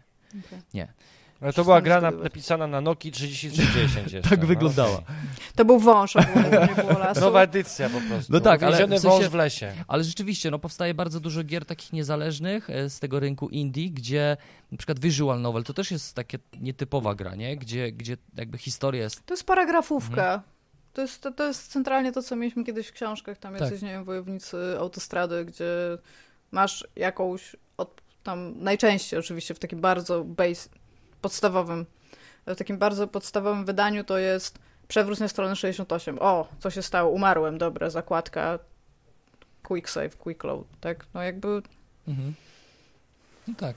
Oczywiście, o, to mamy analogię, prawda? Visual novel to takie paragrafówki właściwie, a paragra hmm. paragrafówek mamy teraz też bardzo dużo, wysyp jest na rynku.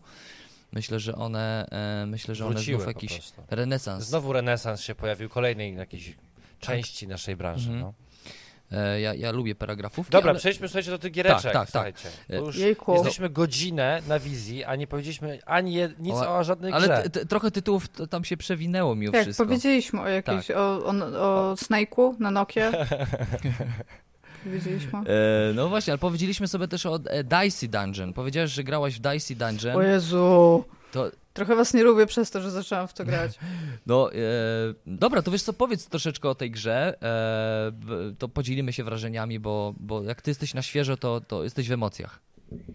To jest gra, która wyszła w 2019 roku, tak jak mówiłam. Ja w ogóle, jak ją zobaczyłam, ja ją widziałam pierwszy raz w życiu. Ja zwykle, znaczy okej, okay, to nie jest tak, że jestem w stanie wskazać palcem wszystkie gry, które mają się ukazać albo się ukazują, bo to już nie jest czas, w którym da się w ogóle nad tym za tym nadążyć.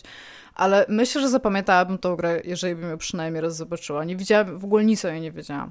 E, kupiłam ją sobie na Switcha, była w promocji. Jak już teraz chcecie kupić, to zostawcie Switcha, promocja się skończyła, była... Jak ja wczoraj ją kupowałam, to potrwała jeszcze przez 5 godzin.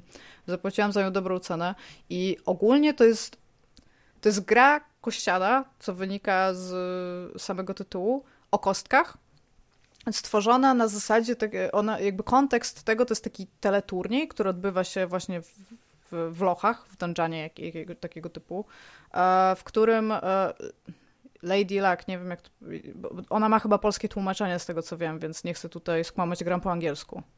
Mhm. Nie wiem, czy y, pani Fortuna, nie wiem. W każdym razie e, wtrąca do lochów różnych uczestników i rozkazuje im być w tych lochach, dopóki nie wygrają nagrody. Nagrodę, jak domniemam, bo jeszcze nie przeszłam wszystkimi z nich, e, każdy z nich otrzymuje po tym, kiedy przejdzie sześć poziomów trudności. Tych kostek też jest sześć, ostatni nie da się odblokować, jest zamknięta pewnie pod jakimiś warunkami, których jeszcze nie odkryłam. Natomiast kości są jakby klasami. Jest kość wojownik, jest kość złodziej, kość robot, kość wynalazca, e, wynalazca i e, czarownica. Mhm. A, to właśnie tego, tego ostatniego nie wiem, no to dzięki za spoilery. A, nie? sorry. No, e, spo, Klasyka u Piotra, klasyka. Ja, ja jestem zupełnie niezła. Nie, spoilery nie psują kultury. Nie będziemy o tym rozmawiać, bo spędzimy kolejne półtorej godziny, nie mówiąc o żadnej grze. E, w każdym razie to e, jakby cała rozgrywka wygląda w taki sposób, że e, jest ileś pól na, na, na, na każdym jakby, na, na każdej planszy, która stanowi piętro. Na szóstym piętrze jest boss, jest, to jest jedyna rzecz, która jest na tym, na, na ostatniej e, jakby planszy. We wszystkich wcześniejszych e, są jakby trzy rodzaje rzeczy. Jest, e, jest zejście do kolejnego poziomu, jest, są przeciwnicy i są różnego rodzaju pick-upy. Te pick-upy to mogą być przedmioty, jakieś takie health boostery, czyli dostajemy 10 jak zjemy jabłko. A jeżeli się bijemy, no to zaraz o tym będę opowiadać, jakby o strefie walki. Oraz możemy e, kupować rzeczy w sklepach albo wymieniać rzeczy w innego koloru sklepach. Mhm. I jest wciągające jak ja pierdziu, ale przede wszystkim jest śliczna wizualnie. Tak. To, w jaki sposób ona jest ogarnięta wizualnie, to ja nie, nie mogę się przestać patrzeć po prostu na animacje i projekty postaci i projekty świata. Ona wygląda jak papierowa wycinanka albo jak bardzo stare bajki. Mhm i ilustracje książek dziecięcych. Tak, tak. Jest fenomenalnie ładnie zrobiona. Jest płaski koloryt, są płaskie barwy, są bardzo proste kształty, a przy okazji jest też super śmieszna. Takie skojarzenia tych postaci to są takie Adventure Time albo coś tego typu. Jest, jest fenomenalna po prostu. No, bardzo, bardzo dobrze się bawię. O samym systemie walki nie wiem, czy wy byście lepiej nie opowiedzieli, bo to jest, to jest w sumie deck builder, w którym cały system rozporządzania jakby tego, co będzie się działo, to jest tak naprawdę losowanie energii tego typu, którą byśmy mogli mieć, nie wiem, w landach, w Magic the Gathering albo mhm. E, w Slay the Spire po prostu jako energia, e, którą losujemy w kościach. I te kości możemy dysponować na różne ataki lub różne zdolności postaci w swojej turze. Huch, oddam wam głos, bo wy będziecie się nad tym lepiej znać. Tak, ale to, to, to rzeczywiście tam jeszcze kwestia tych postaci, że e, każda z tych postaci wyróżnia się też poziomem trudności i w ogóle stylem grania, nie? że jakby inaczej mhm. gra się rzeczywiście wojownikiem, a inaczej złodziejaszkiem, bo po pierwsze on ma zupełnie inne cechy, czy jakby ma zupełnie inne te m, mm, karty akcji, no bo rzucając sobie kośćmi, tam sobie rozdysponowujemy... M, mm, właśnie mm, akcję e, tych kości. Jakby rzut określa nam, co możemy zrobić. Ja w ogóle, ja, ja w tej grze, oprócz tego, że jakby rzeczywiście uwielbiam tą stronę wizualną e, i humor, i tam jest wszystko konsekwentne, i jednocześnie takie w swojej pro, prostocie genialne, nie? Jakby to jest taki przykład mhm. na to, że można zrobić prostą grę, bardzo taką no, oczywistą, no bo jakby tak, takich gier, przynajmniej w postaci gier planszowych, fizycznych, analogowych jest, jest pełno bo gdzieś tam od razu myśląc o tej grze, myślę sobie chociażby o potworach w Tokio. Jakby y, mm, tam też mamy kości, rzucamy kośćmi, dodatkowo mamy jeszcze y, mm, karty, które mają jakieś akcje. Akurat w potworach nie mamy możliwości y, łączenia ze sobą i kart, i kości, no ale ten aspekt tam jest dość, dość podobny. No, ale rzeczywiście, no, gra jest świetna. Jeszcze to, że, że jest na Switcha, to, to, to też jej daje w ogóle tam. Jest. I wygląda fenomenalnie zarówno w handheldzie, jak i na telewizorze. Jak nigdy nie gram w grę na telewizorze, to bardzo chciałam ją zobaczyć na telewizorze. Ja się chciałem pochwalić. Ten Switch jest bardzo ja, brudny. Ja wiem, że bardzo jest, brudny jest, jest ten Switch. Jest bardzo brudny, bo to ciam dział mój syn. Yy, ja się chciałem pochwalić dlatego, bo ja rzadko się chwalę, że w ogóle gram wideo, bo ja jestem takim e, stereotypowym graczem w planszówki. Ja właśnie chciałam powiedzieć, że jak tutaj przyszłam, to powiedziałeś, że w ogóle nienawidzisz gier i gry są najgorsze, tak powiedział. A teraz nagle tutaj, o i czekamy tutaj no, no, tam Diablo 3 i tutaj ten... Wiesz co, jestem PC-ciarzem. Hmm. Piotr jest konsolowcem. Najgorzej. E, I ja po prostu od wielu lat nie mam czasu grać w gry. I tak naprawdę to, co powiedziałem, że nienawidzę gier, to ja ich nienawidzę dlatego, że zabierają czas, którego nie mam i chciałbym w nie grać, a nie mam po prostu czasu. A są jeszcze planszówki, Ale jakbyś pograł w jedną planszówkę mniej tygodniowo? Nie ma takiej opcji. Za bardzo. Ale dlaczego pokazuję, dlaczego pokazuję Switcha? O ile o tej grze, o której wy mówicie, ja oczywiście w 100% się z tym zgadzam. Strona wizualna jest po prostu przepiękna. Jest cudna. E, mnie na przykład strona wizualna następnej gry, o której chciałbym powiedzieć, w ogóle mnie nie pociągnęła, ale pociągnęło mnie matematyka, która tam się pojawia, czyli Slay the Spire. E, Ona jest brzydka jak ja Strasznie, w ogóle ta kreska jest, jest bardzo specyficzna i naprawdę tak. trzeba mieć zeza i daltonizm, żeby ta grafika się podobała. A ja chciałem jedno, jakby wtrącić jedno no. zdanie, Marcin, przed tym i przy okazji Slay the Spire. Słuchajcie, będzie e, planszówka e, Slay the Spire, to znaczy będzie, w sensie Dużo o niej nie wiemy, jest tylko informacja, jakieś pudełko możecie zna znaleźć w internecie, że powstaje gra planszowa oparta właśnie na grze wideo Slay the Spire, więc ciekawe, zobaczymy co z tego wyjdzie. Ale już oddaję Ci głos, Marcin. Tak, no to jest gra, w której my jako gracze przechodzimy, e, mamy tam jakby, nazwijmy to sobie trzy akty, musimy przejść też pewien rodzaj lochów, idziemy coraz wyżej i w każdym akcie na sam koniec jest boss.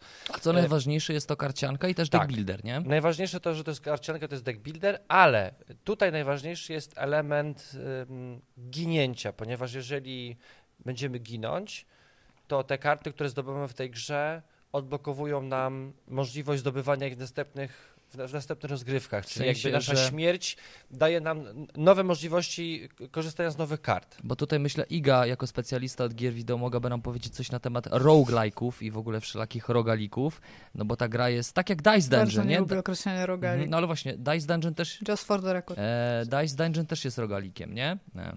W sumie. Trochę jest. Wszystkie z tych gier w jakiś sposób są, tylko że teraz by się trzeba było zastanowić, bo mamy roglajki i mamy roglajty. Mhm. O. I tutaj możemy Ciekawe. też jeszcze głębiej w to wejść, ale czy chcemy? Nie, Może nie, ale tak nie. tak chociaż żebyś nakreśliła mi Nikt więcej. nie wygrywa w tych dyskusjach. Mm. e, no jakby fakt, wszystkie gry tego typu, które, które można jakby grać endlessly, tak? W sensie jesteś w stanie skończyć wszystkie obiektywy, ale też jesteś sobie w stanie przechodzić się potem inaczej, mają tam jakieś replayability. To one wszystkie w jakiś sposób są, e, mają cechy roguelike'ów. Bo za każdym razem, kiedy powiedzmy gram w the Spire albo gram w Dicey Dungeon, nawet jeżeli niczego nie odblokuję, albo nawet jeżeli gram w y, Monster Traina, cokolwiek, co tak naprawdę powoduje, że, że tam urządzam sobie deck building jakiego, jakiegokolwiek typu, to uczysz się przeciwników, wiesz czego możesz jakby od nich wymagać i uczysz się też strategii przechodzenia gier. W Slay the Spire e, ja bardzo szybko skumałam, że nie opłaca się wchodzić w każdą walkę, co robiłam na samym początku non-stop. I wydawało mi się, że jestem taka mądra i nagle miałam 75 kart w talii i nic mi się nie losowało po prostu, bo jakiś straszny sego mi się tam zrobił. E, więc kwestia w ogóle umierania i odblokowywania sobie później rzeczy, czyli takich, e, takich stricte roguelite'owych rzeczy, że e, po każdym przejściu mam jakieś plusy, to jest jak najbardziej jakby hook który robi bardzo dużo tego typu karcianek. I Slade Spire robi go, tak jak powiedziałeś, mega dobrze, bo Slade Spire to jest po prostu, oprócz tego, że jest brzydka i tak jak mówisz, ma super matematykę, to ona jest tak genialnie dynamiczna, że to jest y, jeszcze jedna tura. To wiesz co, jeszcze raz bardzo spróbuję. ważne jest powiedziałaś to, co, znaczy bardzo ważne jest to, co powiedziałaś, że w Slade Spire bardzo wielu graczy, mam wrażenie, zapomina o o tym drzewku, bo jak zaczynamy każdy akt, to mamy możliwość wyboru, czy chcemy iść lewym, środkowym, prawym, czy tam jest ich pięć. Tak, trzeba zaplanować sobie jakby przejście. To trzeba tak zaplanować więcej. i pamiętać o tym, że oczywiście walczenie i granie z przeciwnikami jest super ekscytujące. No tak, bo po każdej, po walce, po każdej walce, walce masz, masz kartę. kartę tak? Otrzymujesz To jest bardzo ekscytujące, ale planowanie właśnie tego, czy sklep, kiedy odpocznę, czy... czy ten... Znaki zapytania, tak. najbardziej tak. ekscytujące rzecz mega. na mapie. To jest właśnie to rzucenie kostką, nie? to jest super.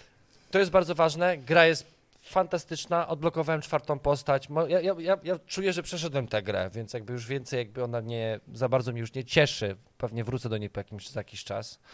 E, I ona też jest na Switchu. wrażenie. Też jest na Switchu i jest też się super gra na Switchu. Nie wiem, czy Świetnie ty, Iga, grasz bardziej na Switchu, czy... Jest w Game Passie za darmo na Xboxie. Jest. Just saying. Ale dobrze ci się gra na przenośnej konsolce, jaką jest Switch? E, ja ogólnie... Tu, tu jest mój Switch, tu jest moja Vita. Ja, ja jestem wielkim fanem przenośnych konsoli, bo jak byłam mała, to wszystko, czego chciałam najbardziej na świecie, się zawierało w słowie Game Boy, którego nigdy nie dostałam i sobie chyba teraz to w jakiś sposób mm. rekompensuję, kupując wszystkie konsole przenośne, jakie kiedykolwiek istniały. Więc tak, bardzo dobrze mi się gra i zawsze bardzo dobrze mi się gra Czyli na konsolach przenośnych. 3DS-a też masz, rozumiem, czy tam 2DS? Mam 3DS-a, mam 3DS XL. Nie mam New 3DS-a, co prawda, ale będę niedługo go zakupywać. Mam nawet Wonder Swan i to w dwóch wersjach. Jest, ma bardzo dużo konsoli, bardzo dużo plastiku. No okej. Okay. No właśnie, to jest to. Takie zabaweczki są mega, mega witaśne jeszcze, jak Nintendo je tworzy.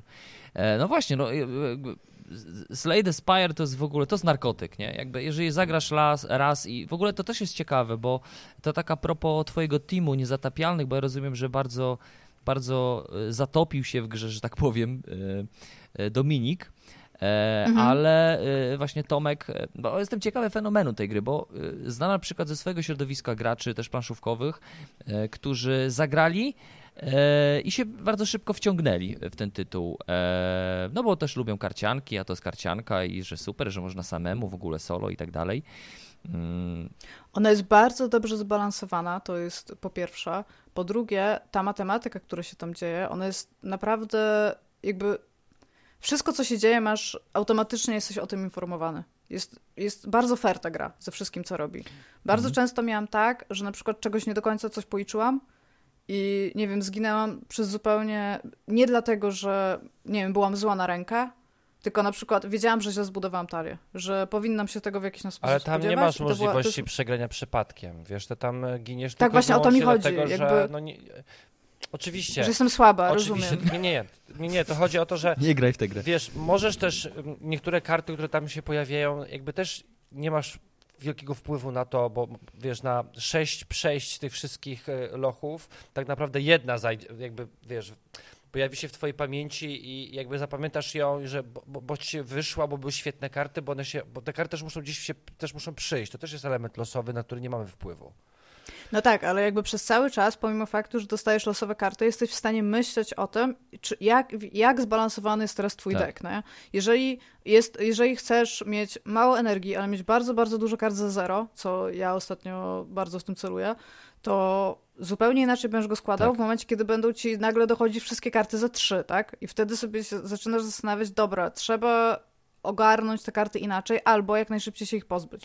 To też I zależy, właśnie mówię, jak na sam... Tak, to też zależy hmm. od postaci, którą grasz, ale bardzo ważną funkcją jest, jak jesteś na tym bazarze, to ten jakiś tam facet sobie siedzi i ci Tak, jest wywalanie wywal karty. Ten, fajny jest ten paluszek, wydaje pienio- wybiera... Wszystkie pieniądze wydaje na to i to naprawdę skutkuje. Ja w ogóle uwielbiam ten paluszek, ten który wybiera te karty, tam taki zielony palec. A to chyba on ci pokazuje, czy ty chcesz to. No tak, w sensie, bo to nie, chyba to nie jest paluszek naszej postaci, tylko to jest paluszek nie, tego... Nie, to jest chyba jego właśnie, palu. co. Co chcesz, no. to, to, to. To, to, albo to. No, mega, mega. Interpretowalne, aczkolwiek wszyscy się zgodziliśmy, że to jest jego palec. To jest jego, okej. Okay. No dobra. No, ale fajny gra. palec. Tak, tak. Mega Wszyscy polecamy w trójkę tutaj siedząc. Tak, tak, rzeczywiście. Jeżeli macie Switcha, jeszcze lubicie przenośne, przenośne takie rozgrywki, wiecie, na fotelu czy tam w łóżku, to, to, to tym bardziej myślę Slade Spire się przyjmuje wtedy. A jak macie Game Passa i jej nie ściągnęliście, to nie rozumiem po prostu. No. Ona, ona tam jest, ona czeka. Czeka, jest za darmo. E, znaczy prawie za darmo. Znaczy no za darmo, za no tyle, no tak, ile płacicie za Game Passa. To, ale to też jest, widzisz, taka polityka e, tutaj Xboxów i Microsoftu, że niby ci dają za darmo, ale, no, ale to nie jest za darmo. Nie? Tak wszyscy mówią, że Game Pass jest za darmo, nie? Że to są gry za darmo. To są gry za darmo. Dobra, przejdźmy sobie dalej, bo tak myślę, z, z, Slay Spar jest blisko do Monster Traina. Monster Traina grałaś też, mówiłaś, nie? Tak, i również jest darmowy na Game Passie, tak by the way. Kolejny. Dzisiaj nasz program sponsoruje Xbox. No bo ja przepraszam, ja jestem ogólnie, ja, ja, mam, ja mam taką ideologię, że ja jestem za tym, żeby był jak, w jakiś sposób wolny albo łatwy dostęp do kultury, więc jeżeli jakaś gra jest w jakimś abonamencie może nie za darmo, tak, ale dużo taniej niż można by było kupić w inny sposób, a przecież e, Game Passa jak ktoś nie ma, to bardzo często go można z tam jakiegoś jednego funta kupić za 6 zł na miesiąc i można sobie wtedy zobaczyć i Slade Spire, i Monster Traina, i wszystkie inne rzeczy, to jakby to jest dobre miejsce, żeby spróbować, przynajmniej. Ale to tak. słuchaj, to też Potem jest można... rodzaj gry, gry takiej w życiu. Z, tak kombinowanie, żeby zdobyć pieniędzy? oszczędzanie pieniędzy, nie? To w ogóle swoją drogą. Ja na przykład na Steamie mam ja listę tego. życzeń, niektóre, niektóre gry tam są od dwóch lat mhm. na Steamie i czekają, jak będzie... Jezu, tylko od dwóch lat. Poczekaj, ale wiesz, jest, pojawia się 33% taniej. Tak. Będzie taniej. Będzie. mam, mam tutaj no, notyfikację na telefonie za każdym razem, kiedy tam Okay. Jedna z 600 gier na mojej ale, ale to, to, to, poniżej 50%, to jest dla mnie Ale to też to jest takie też typowe dla graczy, nie? Ja, ja też bardzo często wchodzę, wchodzę sobie tam w e-shopa na, na, na Nintendo i sobie patrzę jakieś tam e, tak, też to, Offers. Tak, offers. W sensie też traktuję to jako taką przygodę w szukaniu promocji. To jest takie, też, to też jest gra, nie? A, znalazłem, nie? Wow promocja niezła. Ale sobie kupię, ale nigdy nie pogram, ale będzie super, będę mam. na nią patrzył miecie, na tę konkę. No, to prawda, to tak jak z grami planszowymi kupujemy i, i leżą na półce. Nie, też. Piotrze, my dostajemy je za darmo. A my jesteśmy tak, to, to, to mamy lepiej trochę. Za darmo. Wygraliście, wygraliście tą rundę. To, jest, ten, to jest tak samo jak z tym Xboxem. Dostajemy je za darmo, za nic. Nie musimy później nagrać do tego filmu. Dokładnie. E, no właśnie, Monster Train. E, Gra bardzo podobna do Slay the Spire, no bo jakby też jest karcianką i, i dodatkowo też jest roguelike'iem e, i, i też jest grą strategiczną, e, która polega na tym, że musimy w odpowiedni sposób e, budować nasz deck, e, kupując i zdobywając nowe karty. No ale dodatkowo tam jest ta gra jest y, mm, systemowo jest bardziej, znaczy rozszerzona jest, bo tam jeszcze e, tam w ogóle fabularnie też jest jakby myślę ciekawiej, no bo Slay Spar jest o niczym, nie? Jakby Slay Spar nie ma treści, umówmy się. Wchodzimy na jakąś... Nie, jak musisz Slay the Spire. No tak, no musisz zdobyć tą iglicę, czy tam, czy tam te wieże musisz... E... Ale to też w sobie tak odważnie, nie? Fabularnie, no bo z reguły w tego to typu... Jest, to jest wynurzający się system fabularny, w którym ty budujesz sobie sam historię. Na samym początku... Moja historia jest taka, że jestem bardzo słaba. Tak jest, na samym początku budzicie jakaś taka wielka, zmutowana buka. To, co to jest w ogóle? To jest wieloryb? Wieloryb. swoją drogę. Wieloryb. No. I koniec. Kim ty jesteś? I w ogóle dlaczego on tak wygląda? A to też ciekawe, no bo jakby idziemy na szczyt wieży, a nie schodzimy do lochów. To takie odważne, jeżeli chodzi o jakby spojrzenie twórców, nie? Tak awangarda trochę, trochę taka. Ta gra w ogóle ma trochę lore, bo w tych e, w Slade Spire jeszcze bardzo ważnym elementem oprócz deck buildingu są takie pasywne zdolności, które się zdobywa w, one się reliki nazywają, tak? Takie artefakty, tak, które tak, dają tak, tak, różne rzeczy. Mogą dawać bardzo cechy. duże na przykład plusy, ale też ileś minusów, ale też takie stricte plusowe rzeczy czasami. I e, tam jest taki jeden relik, który znalazłam i który opowiada e, trochę więcej na temat tej postaci tego wieloryba, który, który się jakby budzicie i z tobą o. rozmawia. A przy okazji też w znakach zapytania można trafić raz na jakiś czas na księgi, które o tym więcej mówią, więc tam jest jakaś fabuła, ale to jest mniej więcej tak jak w Dark Soulsach jest to przedstawiane, że jeżeli chcesz czytać każdy opis przedmiotu i się tym interesować, to spoko. Czy musisz to robić? No nie. nie niekoniecznie. Ale tak jak, jak jeszcze wcześniej mówiliśmy sobie o Dicey Dungeon, to dla mnie ta, jakby ta, mm, ta, ta parodia, bo to Dicey Dungeon jest taki bardzo parodystyczny, taki, taki absurdalny, taki w ogóle trochę w klimatach Monty Pythona mam wrażenie, mm, no bo robi to bardzo z przekąsem, to w Slade Spire tak do końca nie mogę wyczuć klimatu, w sensie czy twórcom chodziło o to, żeby trochę ponabijać się z tego lore takiego typowego Dungeons and Dragons, tak nie, no. nic tam takiego nie ma, Piotr. No właśnie nie ma tam, ale... To nie ma żartu. Jakbym miała powiedzieć, co... Kpiny. Co, co, oni, oni chcieli chyba zrobić taką bardzo... Yy, jakby chylącą się ku upadkowi, może cywilizację albo coś, co tam się dzieje, że ty musisz stać do Spire, ale przez to, jak ta gra jest brzydka, jak, jak te wszystkie postaci są brzydkie, to ja w ogóle nie mam nie mam żadnego wrażenia, że ona jest jakakolwiek. Ja, ja powiem wam, ja bardziej pamiętam, jak te karty wyglądały i te obrazki, które były na kartach, niż to, co się działo na planszy. Znaczy, tak. znaczy na planszy. Ale no, jakby... Karty lubię nawet. W sumie karty są dla mnie... Znaczy one Przyzwyczaiłem są się. wszystkim, nie? To mi przypominało pierwsze Magic the Gathering, tam chyba z 94 czy 5 roku w wersji no komputerowej. Właśnie, to, to, to, tym bardziej jestem ciekaw, jak ta planszówka wyjdzie i jak to będzie. A macie swoją ulubioną kartę Magica z grafika, z karty? Nie mam. Też nie mam. Nie, nie. wyszło. A ty masz? Mam. Jaką? E, w czarnej talii był A, coś takiego, co się nazywało Blood Pet. I e, nie pamiętam, co dodawało, ale to była jakaś bardzo słaba karta, ale był narysowany. Mam ją w ogóle do dzisiaj w portfelu, tak bardzo lubię tą grafikę. E, taki, taki stworek zszyty z części, jakby. Ale to była taka cute karta. Mhm. Ona nie była taka realistyczna ani jakaś fenomenalnie dobra, po prostu bardzo, bardzo zawsze ją lubiłam. Ja nie mam swojej ulubionej ilustracji, bo ja, ja jestem mało magicowy. Marcin jest tutaj bardziej magicowy. E, ale y, Marcin mi bardzo wkręcił właśnie czarną talię. E, wampirów chyba, prawda? No, to, to, to lubiłem te grafiki. Ja w ogóle chciałem te, w tę grę bardzo grać, głównie ze względu na grafiki. No bo to są bardzo ładne tak. karty, w sensie w rozumieniu kolekcjonerskim. Tak. Wyobrażam sobie osobę, która nie gra w tą grę, a po prostu zbiera te karty. Zdecydowanie. I jeszcze te, w ogóle te karty takie, które są fluorescencyjne, takie nabłyszczane. Wiesz, teraz już są wydawane takie karty, wiesz, są wydawane karty, które nie mają już opisu na dole, tylko jest tylko i wyłącznie obrazek. W sensie, że hmm. gracze wiedzą, co ta karta robi, więc masz po prostu na dużej karcie, na całej karcie To musi grafikę. być super abstrakcyjna gra dla osoby, która nie rozumie, co się dzieje. Na przykład w Magicu, kiedy wchodzisz i po prostu widzisz, że ludzie rzucają obrazki. Tak. I wiedzą, co się dzieje. Jeszcze I niektóre przesuwają tapuje, na prawo. Tapuje, tak. Mm. No właśnie, ale słuchajcie, wracając do tego e, Monster Traina, to tam e, mówiliśmy o fabule i tutaj ta treść jest do, bardziej zaskakująca i w ogóle jest jakaś niż w przypadku e, Slade Spire, no bo tam naszym zadaniem, zadaniem gracza jest odparcie inwazji sił niebi niebiańskich przez piekło, czyli my jesteśmy tymi złymi e, i, i, walczymy z tymi dobrymi, więc ja, ja, ja lubię takie odwrócenie ról. Może dlatego, że na co dzień. Znaczy tam w ogóle y, y, to się zaczyna od e, powiedzenia angielskiego, bo przecież tam piekło zamarzło, tak? tak? tak? Mhm. I to, to jest super ważne, że ty jadąc tym Monster Trainem potrzebujesz ostatnią iskrę tak. wrzucić do pieca piekielnego, ażeby piekło mogło przestać być zamarznięte. Mhm. I to jest to jest ładne, to jest, to jest, to jest bardzo super. Ja w ogóle też dziwię się Nie sobie. Ekstra.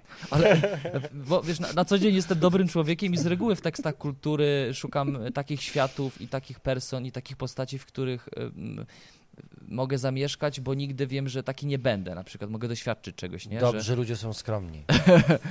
w sensie, ja, ja, też lubię, jak tekst kultury mną manipulują, jak na przykład Leon Zawodowiec, nie? Jakby jesteś w stanie naprawdę ewidentnie współczuć temu, temu seryjnemu mordercy, nie? Na zasadzie, że... Mm, że, że lubisz go bardzo. Że, że on jest taki wrażliwy, wiesz, on się zaopiekował tą dziewczynką, Ja nie wiem, ją. czy bym powiedziała, że to jest manipulacja tego tekstu kultury. On ci po prostu pokazał postać, z którą jakby empatyzujesz. No tak, ale potem po obejrzeniu tego filmu zastanawiasz się dlaczego. Przecież on zabija ludzi, nie? Jest no, bezlitosny. No, ale manipulacja to nie jest bardziej. E, lubisz tego psa? Tak. Czujesz emocjonalne przywiązanie do tego psa? To w filmie jest bardzo często. Tak, ten pies jest super, to teraz go zabiliśmy. Mhm. To jest taka manipulacja, taka, wiesz, na najgorszych takich instynktach ludzkich. Okej. Okay. Zawodowiec mhm. jest bardzo dobry no tak, bo to, filmem, jeżeli chodzi mhm. o ten. To mocne słowo w sensie manipulacja, nie? Być może powinienem użyć innego słowa?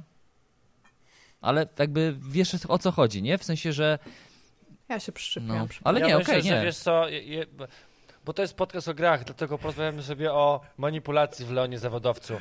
Wiesz co, ja myślę, że reżyser nie miał na celu manipulowaniem widzem, tylko raczej mm, stworzenie takiego obrazu człowieka. Żebyś się czuł dyskomfortowo trochę, nie? W tej sytuacji trochę. Tak, że, że, że, że ty... Eksperymentuje na tobą. Dlaczego ja mam go... No, no tak, to jest taki... On, on, to mleko i ta dziewczyna go je. Co z tym mlekiem? Go.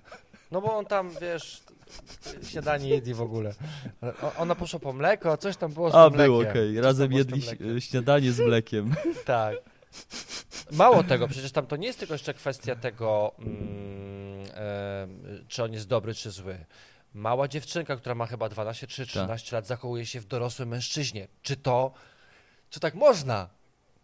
No ale oni w końcu jakby, on nie miał złych zamiarów. Prawnie nie można, jakby, jakby omijając wszystkie to, tutaj... To nie można, wiadomo, ale, nie ale można. chodzi nie, czy, czy, czy mężczyzna, dorosły mężczyzna, nawet nie, nie mówimy tutaj o kwestii seksualności, czy wypada, żeby dorosły facet kochał tak małą dziewczynkę? Napiszmy maila do Celine Dion. Dlaczego? A to musicie doczytać o Celine Okej, okay, okay, dobra, to... Okay. Tak no, kto jest mężem albo, albo był mężem? No jej menadżer, tak? Od czasu jak była nastolatką, bo bardzo go kochała. Okej. Okay. Słuchajcie, no my tu pitu pitu o tych grach, tak sobie gramy, gadamy o tych grach, bo lubimy gry, dlatego przy okazji mówimy o filmach.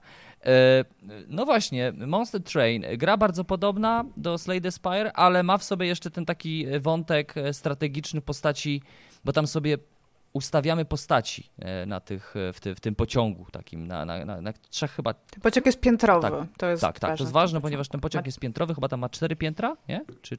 Tak, na ostatnim jest tylko ten kryształ i y, siły niebiańskie będą iść od dołu do góry, mhm. co rundę, znaczy, co, co turę właściwie, nie. No tak, co tak. turę będą wchodzić o piętro wyżej. Mhm.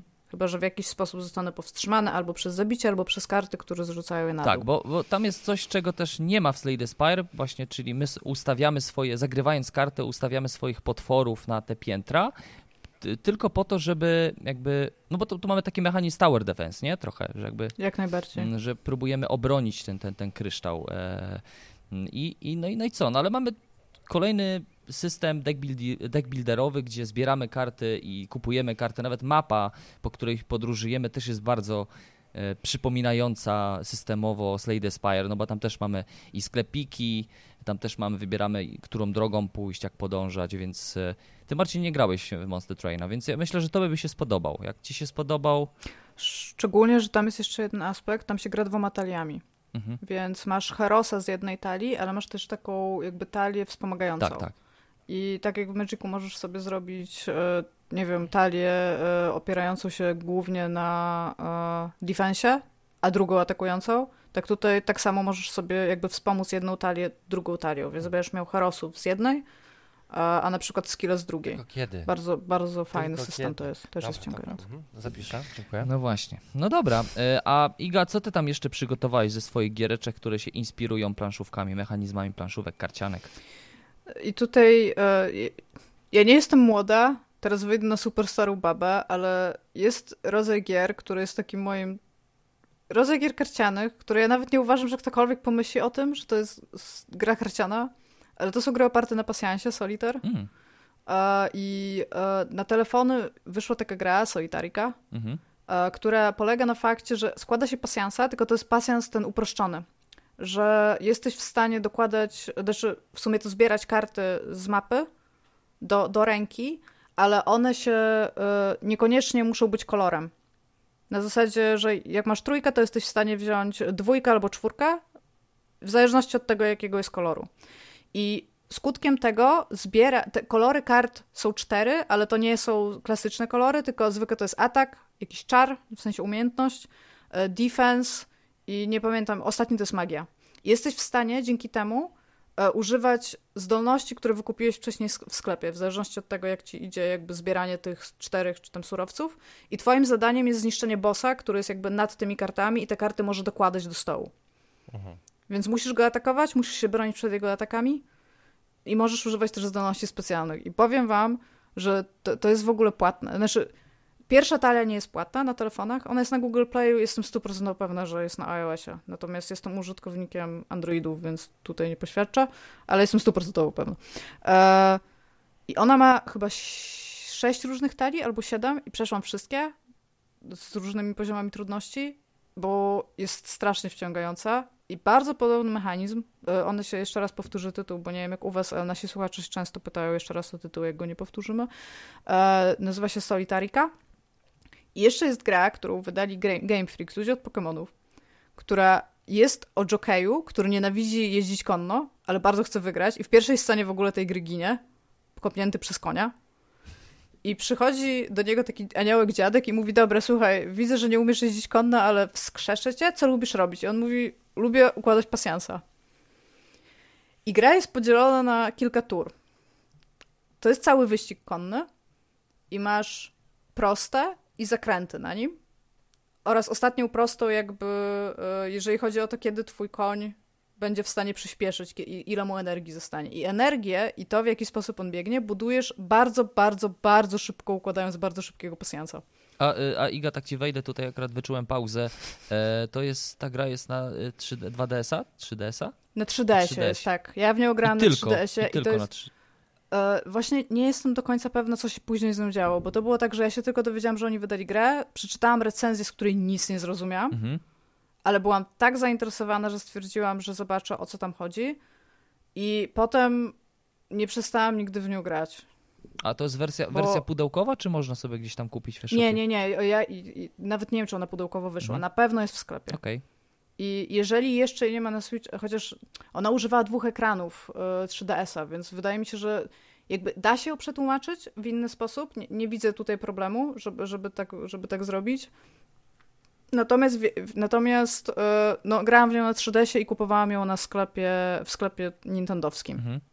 Bardzo już szalenie polecam. To jest to jest fantastyczna gra, której właśnie te rundy są tak szybkie i wszystko się dzieje tam mega szybko, że nie ma żadnego powodu, żeby jakby przestawać w nią grać, bo to są takie pięciominutówki endorfinowe. Hmm. Cały czas Super. coś się dzieje, cały czas w jakiś sposób jesteś w stanie coś zdobyć, szczególnie, że nawet jak przegrywasz, to każdy koń, którego wychowujesz, bo tam jeszcze oczywiście wychowujesz konie tymi kartami, e, przechodzi przez taką drabinkę jakby turniejową i nawet jeżeli ci źle idzie, to jesteś w stanie zdobyć nagrody drabinki tej przegrywających, których nie zdobędziesz, jeżeli wygrasz wszystkie wyścigi.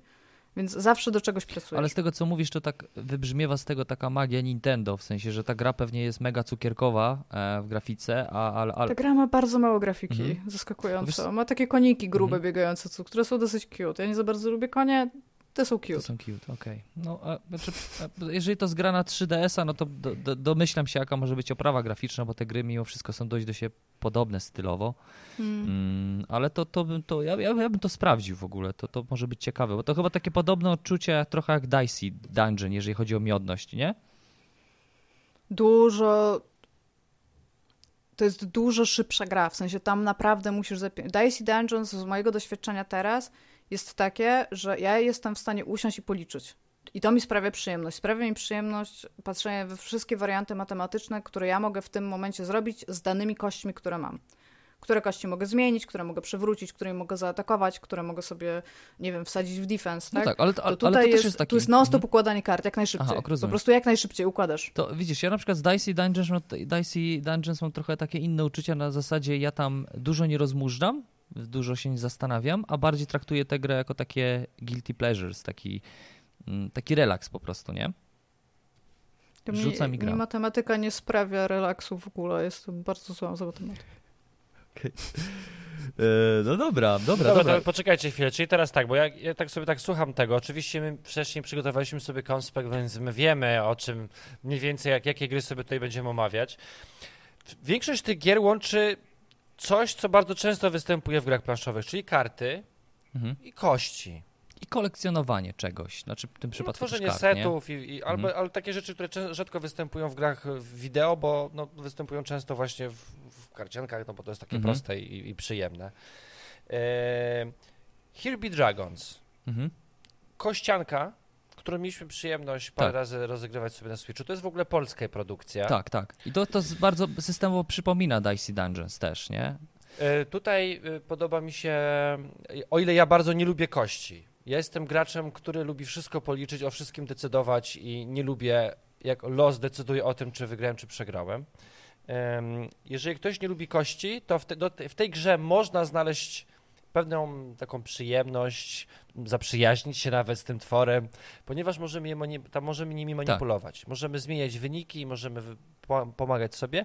W grze głównie chodzi o to, że jesteśmy żeglarzem, mhm. i mamy swój statek. W ogóle to jest epoka tam od y, epoka Kolumba. Kolumba, Kolumb... z którym zresztą walczymy na samym początku w tej grze. Kolumbkinie w ogóle, nie? Jakby... Gra jest w ogóle świetnie narysowana, bo ona jest jakby zrobiona jakby takie mm, komiksowe powyginane ryciny. Jak, jak te film... Ona operuje chyba na, na mapach tych tak, starych po prostu. Na mapach starych, tak. To jest takie właśnie, smoki, które też się odnosiły do tego mapach, tak jest. Hirby Dragons, tak. nie? które Dobra. oznaczały zbyt niebezpieczne wody, żeby mhm. się dokładnie tam tak, dokładnie tak. udawać. Ale grafika trochę mi przypomina te, te animacje Monty Pythona, takie powycinane, tak troszeczkę, troszeczkę mam tak, takie skojarzenia. Tak. No, no, no, bo oni też wykorzystywali materiały drukowane, więc mhm. myślę, że to dlatego. Ja w tej grze poświęciłem może jakieś dwie godziny i niestety muszę przyznać, że lekko mnie odepchnęła od siebie poziomem trudności. Nie była, w niektórych momentach nie była zbytnio intuicyjna, jeżeli chodzi o granie. Mhm. E, ale rzeczywiście, no, w samej grze występuje element e, dobrze znany z, na, z gier planszowych, są kości. Wszystkie ataki, które wysyłamy na potwory, potwory atakują nas, wszystko decydują oczywiście jakie wyniki na kościach będziemy. Tam jest oczywiście standardowa K6, występują, wiele kości K6 występuje. E, Piotrze, ty grałeś?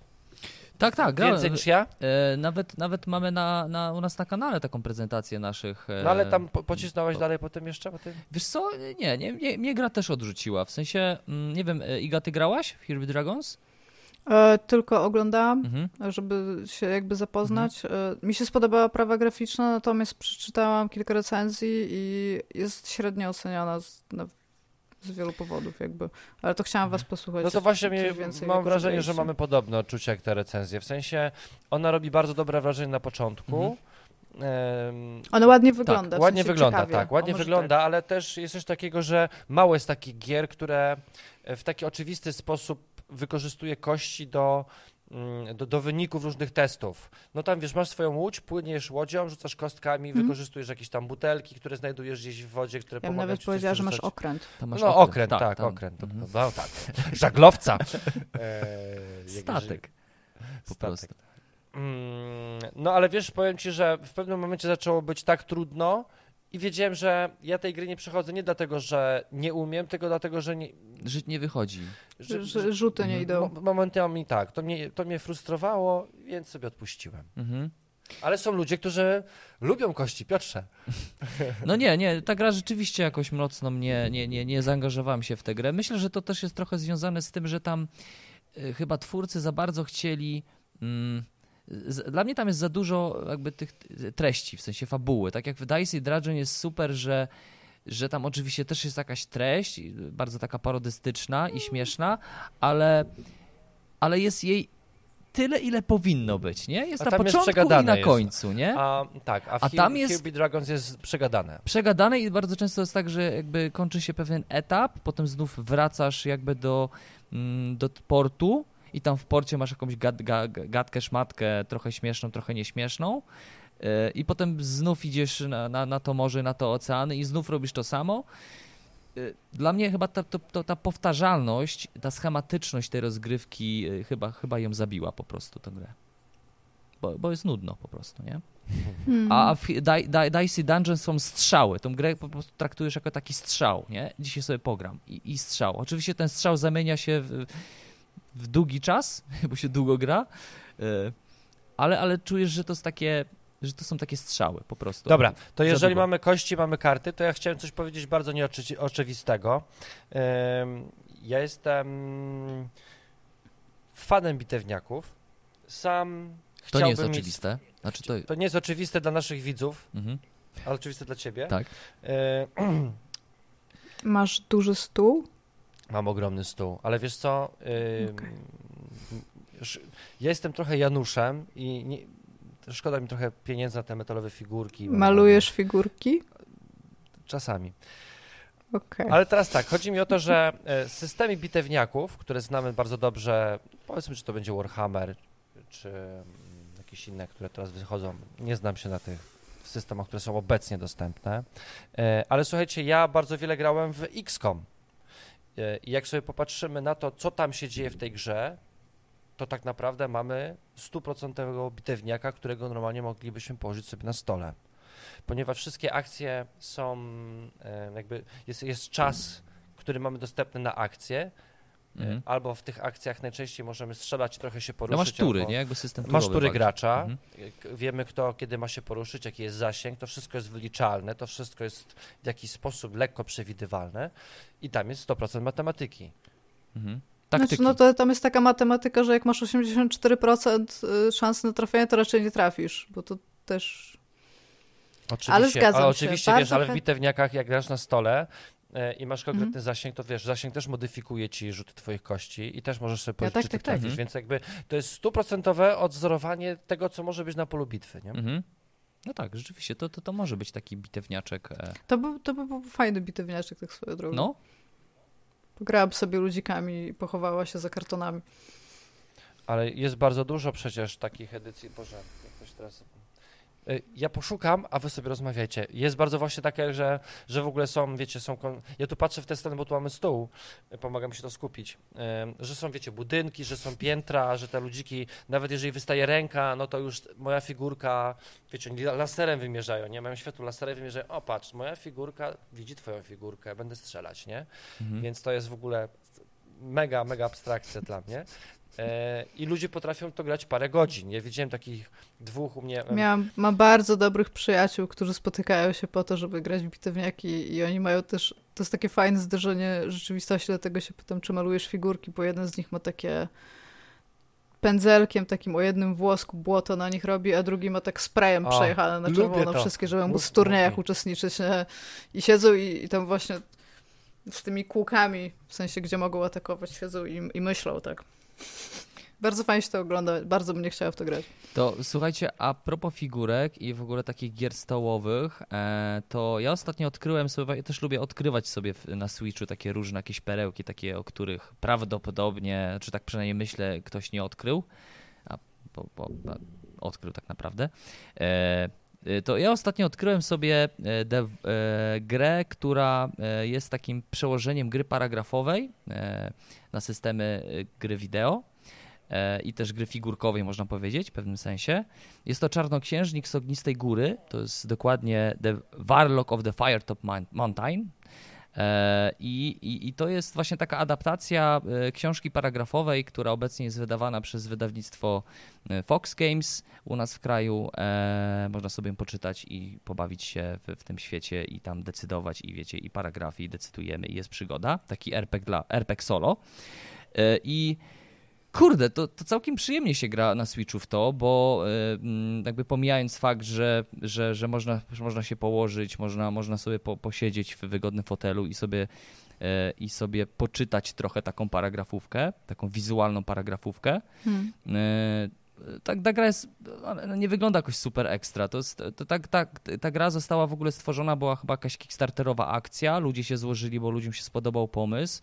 Mm, bo w ogóle ta seria y, paragrafówek e, e, Fighting Fantasy jest, jest dość mainstreamowa e, i taka mocno też rozpoznawalna, e, więc jakby no co, Kickstarter się udał i gra powstała.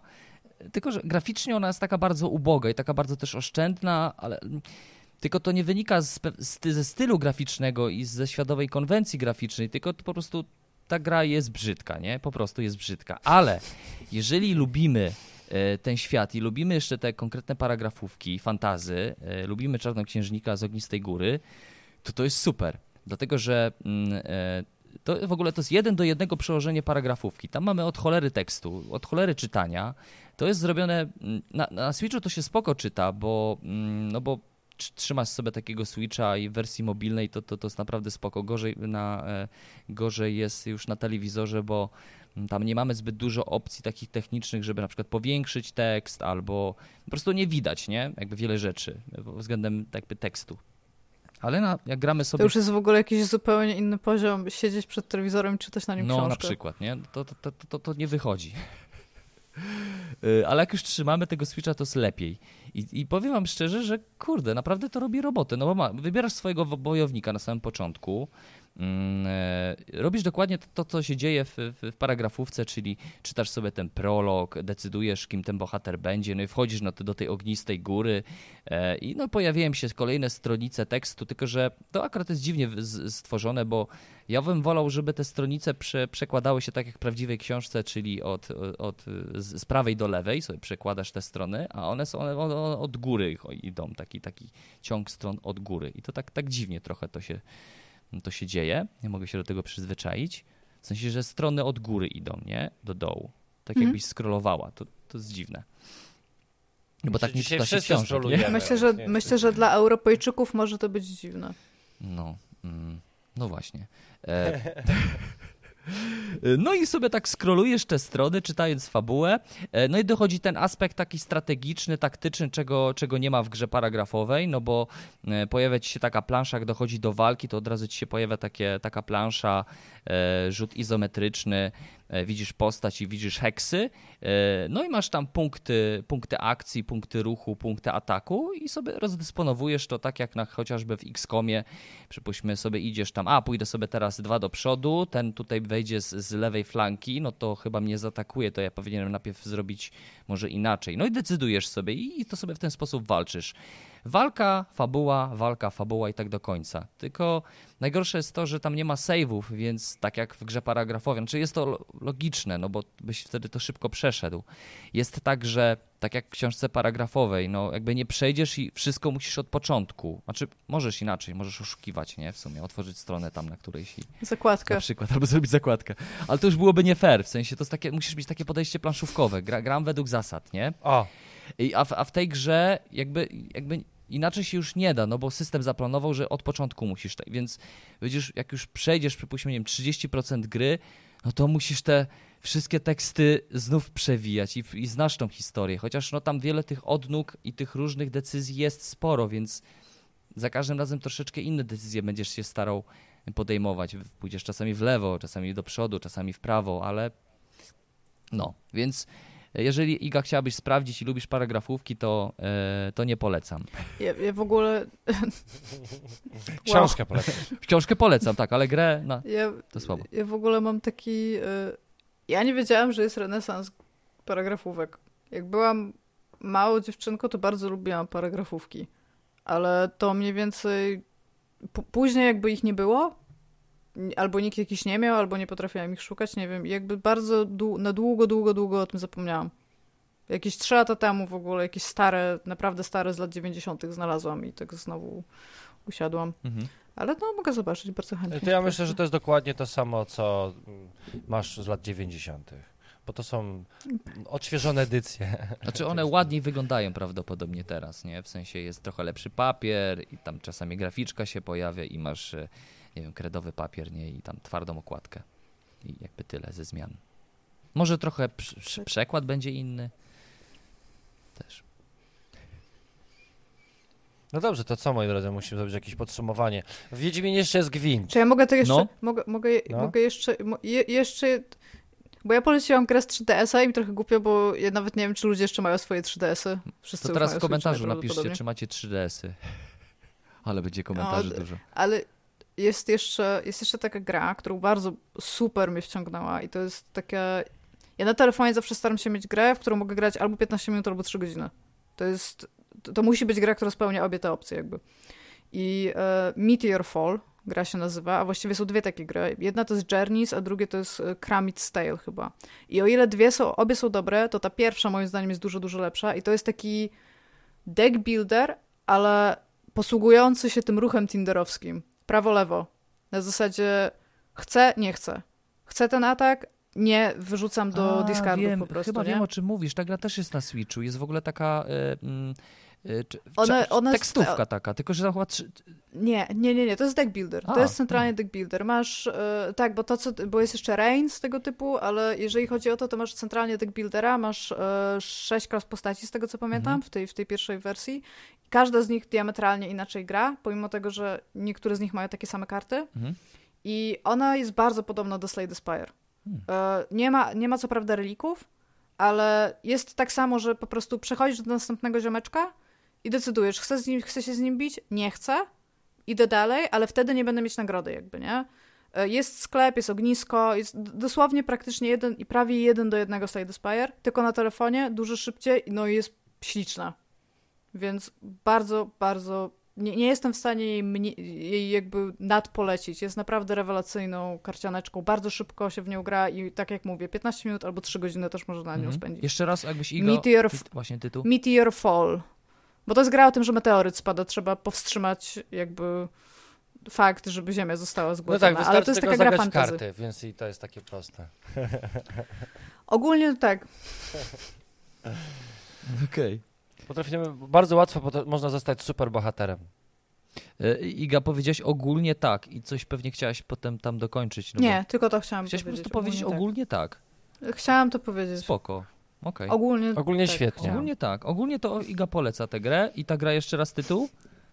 Meteor Fall. No, to... Meteoryt spadać. Dokładnie. E, Okej. Okay. Ja ostatnio sobie odświeżyłem jeszcze wie, y, y, Wojnę Krwi, Wiedźmińskie opowieści. W ogóle uważam, że to jest najlepsza gra, żadne tam cyberpunki. To jest w ogóle najlepsza gra, jaką udało się stworzyć e, temu m, ważnemu, m, no, wiecie, nie? Studio, o którym nie będziemy mówić. Nie, nie, wypada teraz mówić, bo wszyscy to nie mówią. E, jeżeli lubicie Gwinta e, i, e, i, lubicie jeszcze Wiedźmina i Sapkowskie, Sapkowskiego i w ogóle lubicie ten świat e, i lubicie gry RPG, i lubicie jak tam jest tekst, i lubicie śledzić fabułę, y, to polecam wam e, Wojnę Krwi Wiedźmińskiej opowieści. Super, super, a jeszcze jest na Switchu. Tam grafika jest świetna. I grafika jest świetna, y, i nie bugów nie ma, i się nie zawiesza, i no, polecam. Brzmi zupełnie nie jak cyberpunk, tak? No. Brzmi jak Wiedźmin. Brzmi jak Wiedźmin, naprawdę super giereczka. E, A jest tam walka? E, jest walka, jest walka oczywiście. Jest fajna? Jest bardzo fajna, bo... Nie brzmi jak Wiedźmin. No, e, no, no tak. Co powiem? No, ale Ej, naprawdę... Nie psuj nam tej gry, no. Wiesz, jesteśmy zwykli, Nie, no przepraszam, jest to, jest to gra rewolucyjna pod bardzo wieloma względami. Mhm. No przede wszystkim Szanujmy była Wiedźmina. I myślę, że wielu ludziom to wystarcza. No właśnie, więc tak. E, to ja sobie do tego powróciłem też za sprawą głównie Switcha, bo, bo, bo, bo, bo lubię Switcha i trochę pogram na PC, ale wróciłem do tej wersji mm, Switchowej, bo się świetnie gra po prostu tak przenośnie, więc e, mm, e, ty chyba, e, Iga, powiedziałaś na początku podcastu, myślę, że tu będziemy sobie już kończyć tą giereczką i sobie zrobimy takie podsumowanie. Tarzis. Grałaś w Tarzis. Ja, ja, ja zagrałem chwilę w tę grę. Bardzo dawno grałam. Mm, ja zagrałem... Fi... Ale teraz powtórzę. No. I, I co możesz powiedzieć o tej giereczce? Ja mogę bardzo szybko podsumować. To jest gra o rzutach w kości, w który w końcu zje się ludzi. Tak. To, jest, to, to, jest, to jest gra o stacji kosmicznej, gdzie są ludzie i zawsze dojdzie do takich sytuacji, że będzie kanibalizm. I Czy trzeba będzie kogoś poświęcić, jest... nie? Tak, trzeba, tak. I, I to jest gra, którą tak zapamiętałam. To jest gra, którą jak teraz odświeżam, to mniej więcej na to samo wyszło. E, jest, jest ładna. E, jest super muzyka w ogóle. Ja uważam, tak, że... jest taka ona produkcyjnie widać, że ktoś usiadł i naprawdę pomyślał w, o tym, jak ona powinna wyglądać, może tak. w taki sposób. Natomiast nie czuje się jakaś super jakby pograna w nią, żeby móc o niej bardzo dużo powiedzieć. Mhm. Ale spodziewajcie się jedzenia ludzi. E, tak, zdecydowanie. E, to jest w ogóle turowa strategia, właśnie osadzona w klimatach science fiction e, i taka survivalowa bardzo, no bo właśnie trzeba przetrwać, mhm. a żeby przetrwać, to trzeba zjadać innych po prostu w pewnym momencie. I ja też to zapamiętałem z tej rozgrywki. Zawsze było mi szkoda, że. Bo ja, ja w ogóle w grach się bardzo przyzwe, przy, przywiązuję do bohaterów. Nawet jak jakichś bohaterów nie lubię, nie przepadam za nimi, to, to się do nich przyzwyczajam i przywiązuję. I tutaj bardzo szkoda mi było tego, że kogoś muszę poświęcić i taką zawsze taka, wprowadzało to we mnie taką frustrację, że że trzeba będzie go zjeść, nie? Dlaczego? Są tam codzienne problemy. Codziennie, codzienne problemy, tak, w kosmosie, gdzie nikt nie usłyszy twojego krzyku, a już na pewno nie te krzyku tego, kogo będziesz zjadał, nie? Mm. To tak. Ale mm, y, y, ogólnie jakby sam mechanizm całkiem spoczko, no bo mamy kości, ja lubię kości, mamy decydowanie, mamy ten, ten, ten dice action, czyli decydujemy sobie, jakie oczka, w jaki sposób wykorzystamy, oczka na kościach mm, i, i, no, no jakby wszystko tam działa w tej grze, no bo każdy, bo tam mamy taki statek i w tym statku mamy różne takie sektory. Jest na przykład sektor, gdzie na przykład leczymy, albo sektor, gdzie mamy pożywienie jakieś, albo sektor, gdzie właśnie przygotowujemy się do jakiejś kolizji, bo tam za chwilę, co chwilę są jakieś kolizje, coś się popsuje y, i tak dalej. I my musimy się przygotować i właściwie balansujemy trochę mm, y, jakby kryzys. Staramy się balansować kryzys, jeżeli mogę tak powiedzieć. To jest taki ciągły kryzys tak, nawet. Nieustanny. W sensie tam zawsze, zawsze jesteś, masz mniej zasobów niż chciałbyś mieć i musisz decydować. Właśnie tam są te momenty takich decyzji. Tak oprócz tego, kogo zjemy, to jeszcze kto gdzie powinien iść i co zrobić. Co naprawić, i... nie? Na przykład tam w tym Tak, co, co, jakby nie, nie, ma, przynajmniej mi się nie zdarzyła sytuacja, gdzie wszystko było ok. Mhm. Tam zawsze, zawsze jest coś, co, na co masz za mało, jakby ten musisz decydować o pierwszym priorytecie tego, co, czym zajmiesz się najpierw. O tak. ta, ta gra jest o generowaniu problemów. Znaczy, ja, tam ciągle jest jakiś problem, ciągle coś nie wychodzi i ja mam wrażenie, że nad niczym nie, plan, nie, nie, nie panuje. Jakby już pal licho te kości, tą mechanikę, ale ja mam wrażenie, że jakby tak wybija mnie też z rytmu tak pod po względem imersji, jeżeli o jakiejkolwiek imersji możemy tu mówić, że Kurde, to tak jak w grze Trzewika. Jest, mamy takiego twórcę planszówkowego. Ignacy, Trz Ignacy Trzewiczek. I, I on popełnił taki tytuł, z którego chyba też jest średnio zadowolony, bo chyba gra się średnio przyjęła i średnio się Pan Ignacy Trzewiczek czegokolwiek jest Przydaje. niezadowolony ze swojej pracy? Chyba nie. nie, no ale z tej gry chyba nie, chyba nie do końca, chyba nawet kilka razy to się... To musi być strasznie znany człowiek, że ja właśnie sobie przypomniałam, że widziałam gdzieś jego nazwisko. Ja nic o nim nie wiem, oprócz tego, że Ignacy wiem, Trzewiczek że jest y, właścicielem wydawnictwa Portal Games i też stworzył parę bardzo ważnych tytułów. I bardzo też dobrych tytułów, no bo y, takich rozpoznawalnych i takich, myślę, już topowych, ale E, pierwsi Marsjanie, czyli o tej grze właśnie mówię w kontekście generowania wszelkiego rodzaju krzywd, to to też jest taki przykład, gdzie mamy bazę na Marsie i co chwilę coś się psuje. I to jest takie absurdalne, bo dziwne, że ktoś jest na Marsie, ma taką technologię, że jest na tym Marsie i ma zajebiste bazy, kosmiczne bazy i tam wszystko się coś psuje, nie? Co to za baza, w której się cholera wszystko coś psuje? I bo to są rosyjscy, bo to jest rosyjska baza. I dokładnie tak samo mam Starzis po prostu, że wszystko fajnie, odpowiada mi klimat, w ogóle muzyka bardzo taka ambientowa, właśnie taka mhm. naprawdę spoko. No taka sci-fi, Tak, no. tak. I jakby wszystko jest ok i graficznie też nawet spoko ten stateczek wygląda, ale no coś tam nie zagrało chyba, niestety. To, to, to nie polecamy, nie? Raczej. Ja nie wciągnęłam się w nią na tyle nawet, żeby móc się o niej w jakikolwiek głębszy sposób Y, no ja, ja pograłem może, nie wiem, z, tak, z, ze cztery godzinki to chyba nie za wiele, ale, ale no już na ten godziny? moment mnie męczy, nie? Słucham? Cztery godziny to jest super. To jest... To jest... Trochę inaczej się przelicza czas, yy, kiedy jesteś graczem planszówkowym, a trochę inaczej przelicza się czas, kiedy. Tak, w 4 godziny to niektóre gry to trzeba instrukcję się nauczyć. Na przykład. 4 godziny. Albo rozłożyć na tak. dużych stołach. Tak, albo jeszcze dogadać się, żeby ktoś przyszedł do ciebie na o, przykład. Mieć znajomy. Spotkamy się w sobotę, zagramy planszówkę. No dobra. Okej, okay, nie ma problemu. I w piątek I wieczorem. Piątek, nie. Wiesz co, nie mogę, brzuch mnie boli. No. Dokładnie tak. Dobrze, moi drodzy, ja myślę, że to czy gramy w gry wideo, czy gramy w gry planszowe, to nie ma najmniejszego znaczenia. Ważne, że gramy. Ważne, że gramy. Bo to, Myślałam, co... że to będzie bardzo smutne skończenie tego zdania. Nie, nie, bo my, okay. my lubimy, znaczy Piotr bardzo lubi wykorzystywać to, że gry łączą, a nie dzielą. Ale to, to jest tak bardzo naturalne, że y, Iga powiedziała, że to, to zdanie się skończy w pesymistyczny sposób, bo Iga jesteś... Wszystko jest najgorsze, potem umierasz. To jest ważne ogólnie. No właśnie, Iga jest znana raczej w niezatapialnych z takich e, pesymistycznych chyba e, spojrzeń na świat. Ale przecież, nie? przepraszam, no jakby ja się w 100% zgadzam, wszystko dąży do śmierci. Znaczy, no tak, to jest fakt. Ale wszystko jest najgorsze najpierw. A, jeszcze jest najgorsze. A, okay. jeszcze wcześniej. Wszystko jest najgorsze, a potem umierasz. Okay. To, jest, to jest ogólnie takie kredo To tym, moje, słuchajcie, optymistycznym akcentem e, żegnamy się z wami. E, dzisiaj byliśmy z Igą, Iga Smoleńska, czyli e, osoba, która, kobieta, która reprezentuje tylko własną opinię i innymi opiniami się nie przyjmuje. I o to chodzi. I akurat to jest optymistyczny akcent, żeby się może nie przejmować za bardzo tym, co inni sądzą, i albo na przykład piszą, że spoilerujemy, no to sorry. Zdarza się. Ale to jest, jest mi trochę miło, że nie tylko ja jestem tym strasznym spoilerem ogólnie. Jest to jakiś, w jakiś taki dziwny sposób. Bardziej siebie teraz zaczęłam akceptować, za co dziękuję.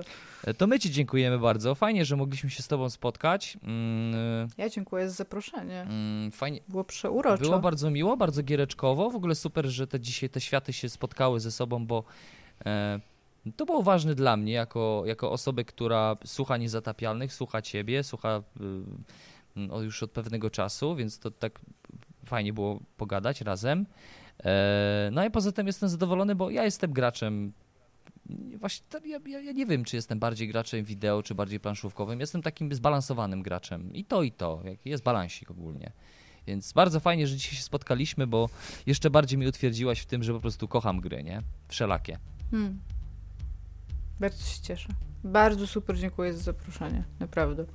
Marcin, teraz ty powiedz coś teraz, ale może teraz, ale nie pesymist. Powiedz coś najgorszego. Coś, coś najgorszego, co można powiedzieć. A teraz, proszę drodzy, musicie włączyć subskrypcję, żebyście nie zgubili następnego odcinka podcastu Pogramy TV, najlepszego podcastu w YouTubie. Dziękuję bardzo. Pamiętacie o Patronite, to to jest jeszcze... Daj, daj jest, spokój. To jest najgorsze teraz. Dobra, kończmy. Dziękujemy wam bardzo i Cześć, do zobaczenia. Papatki.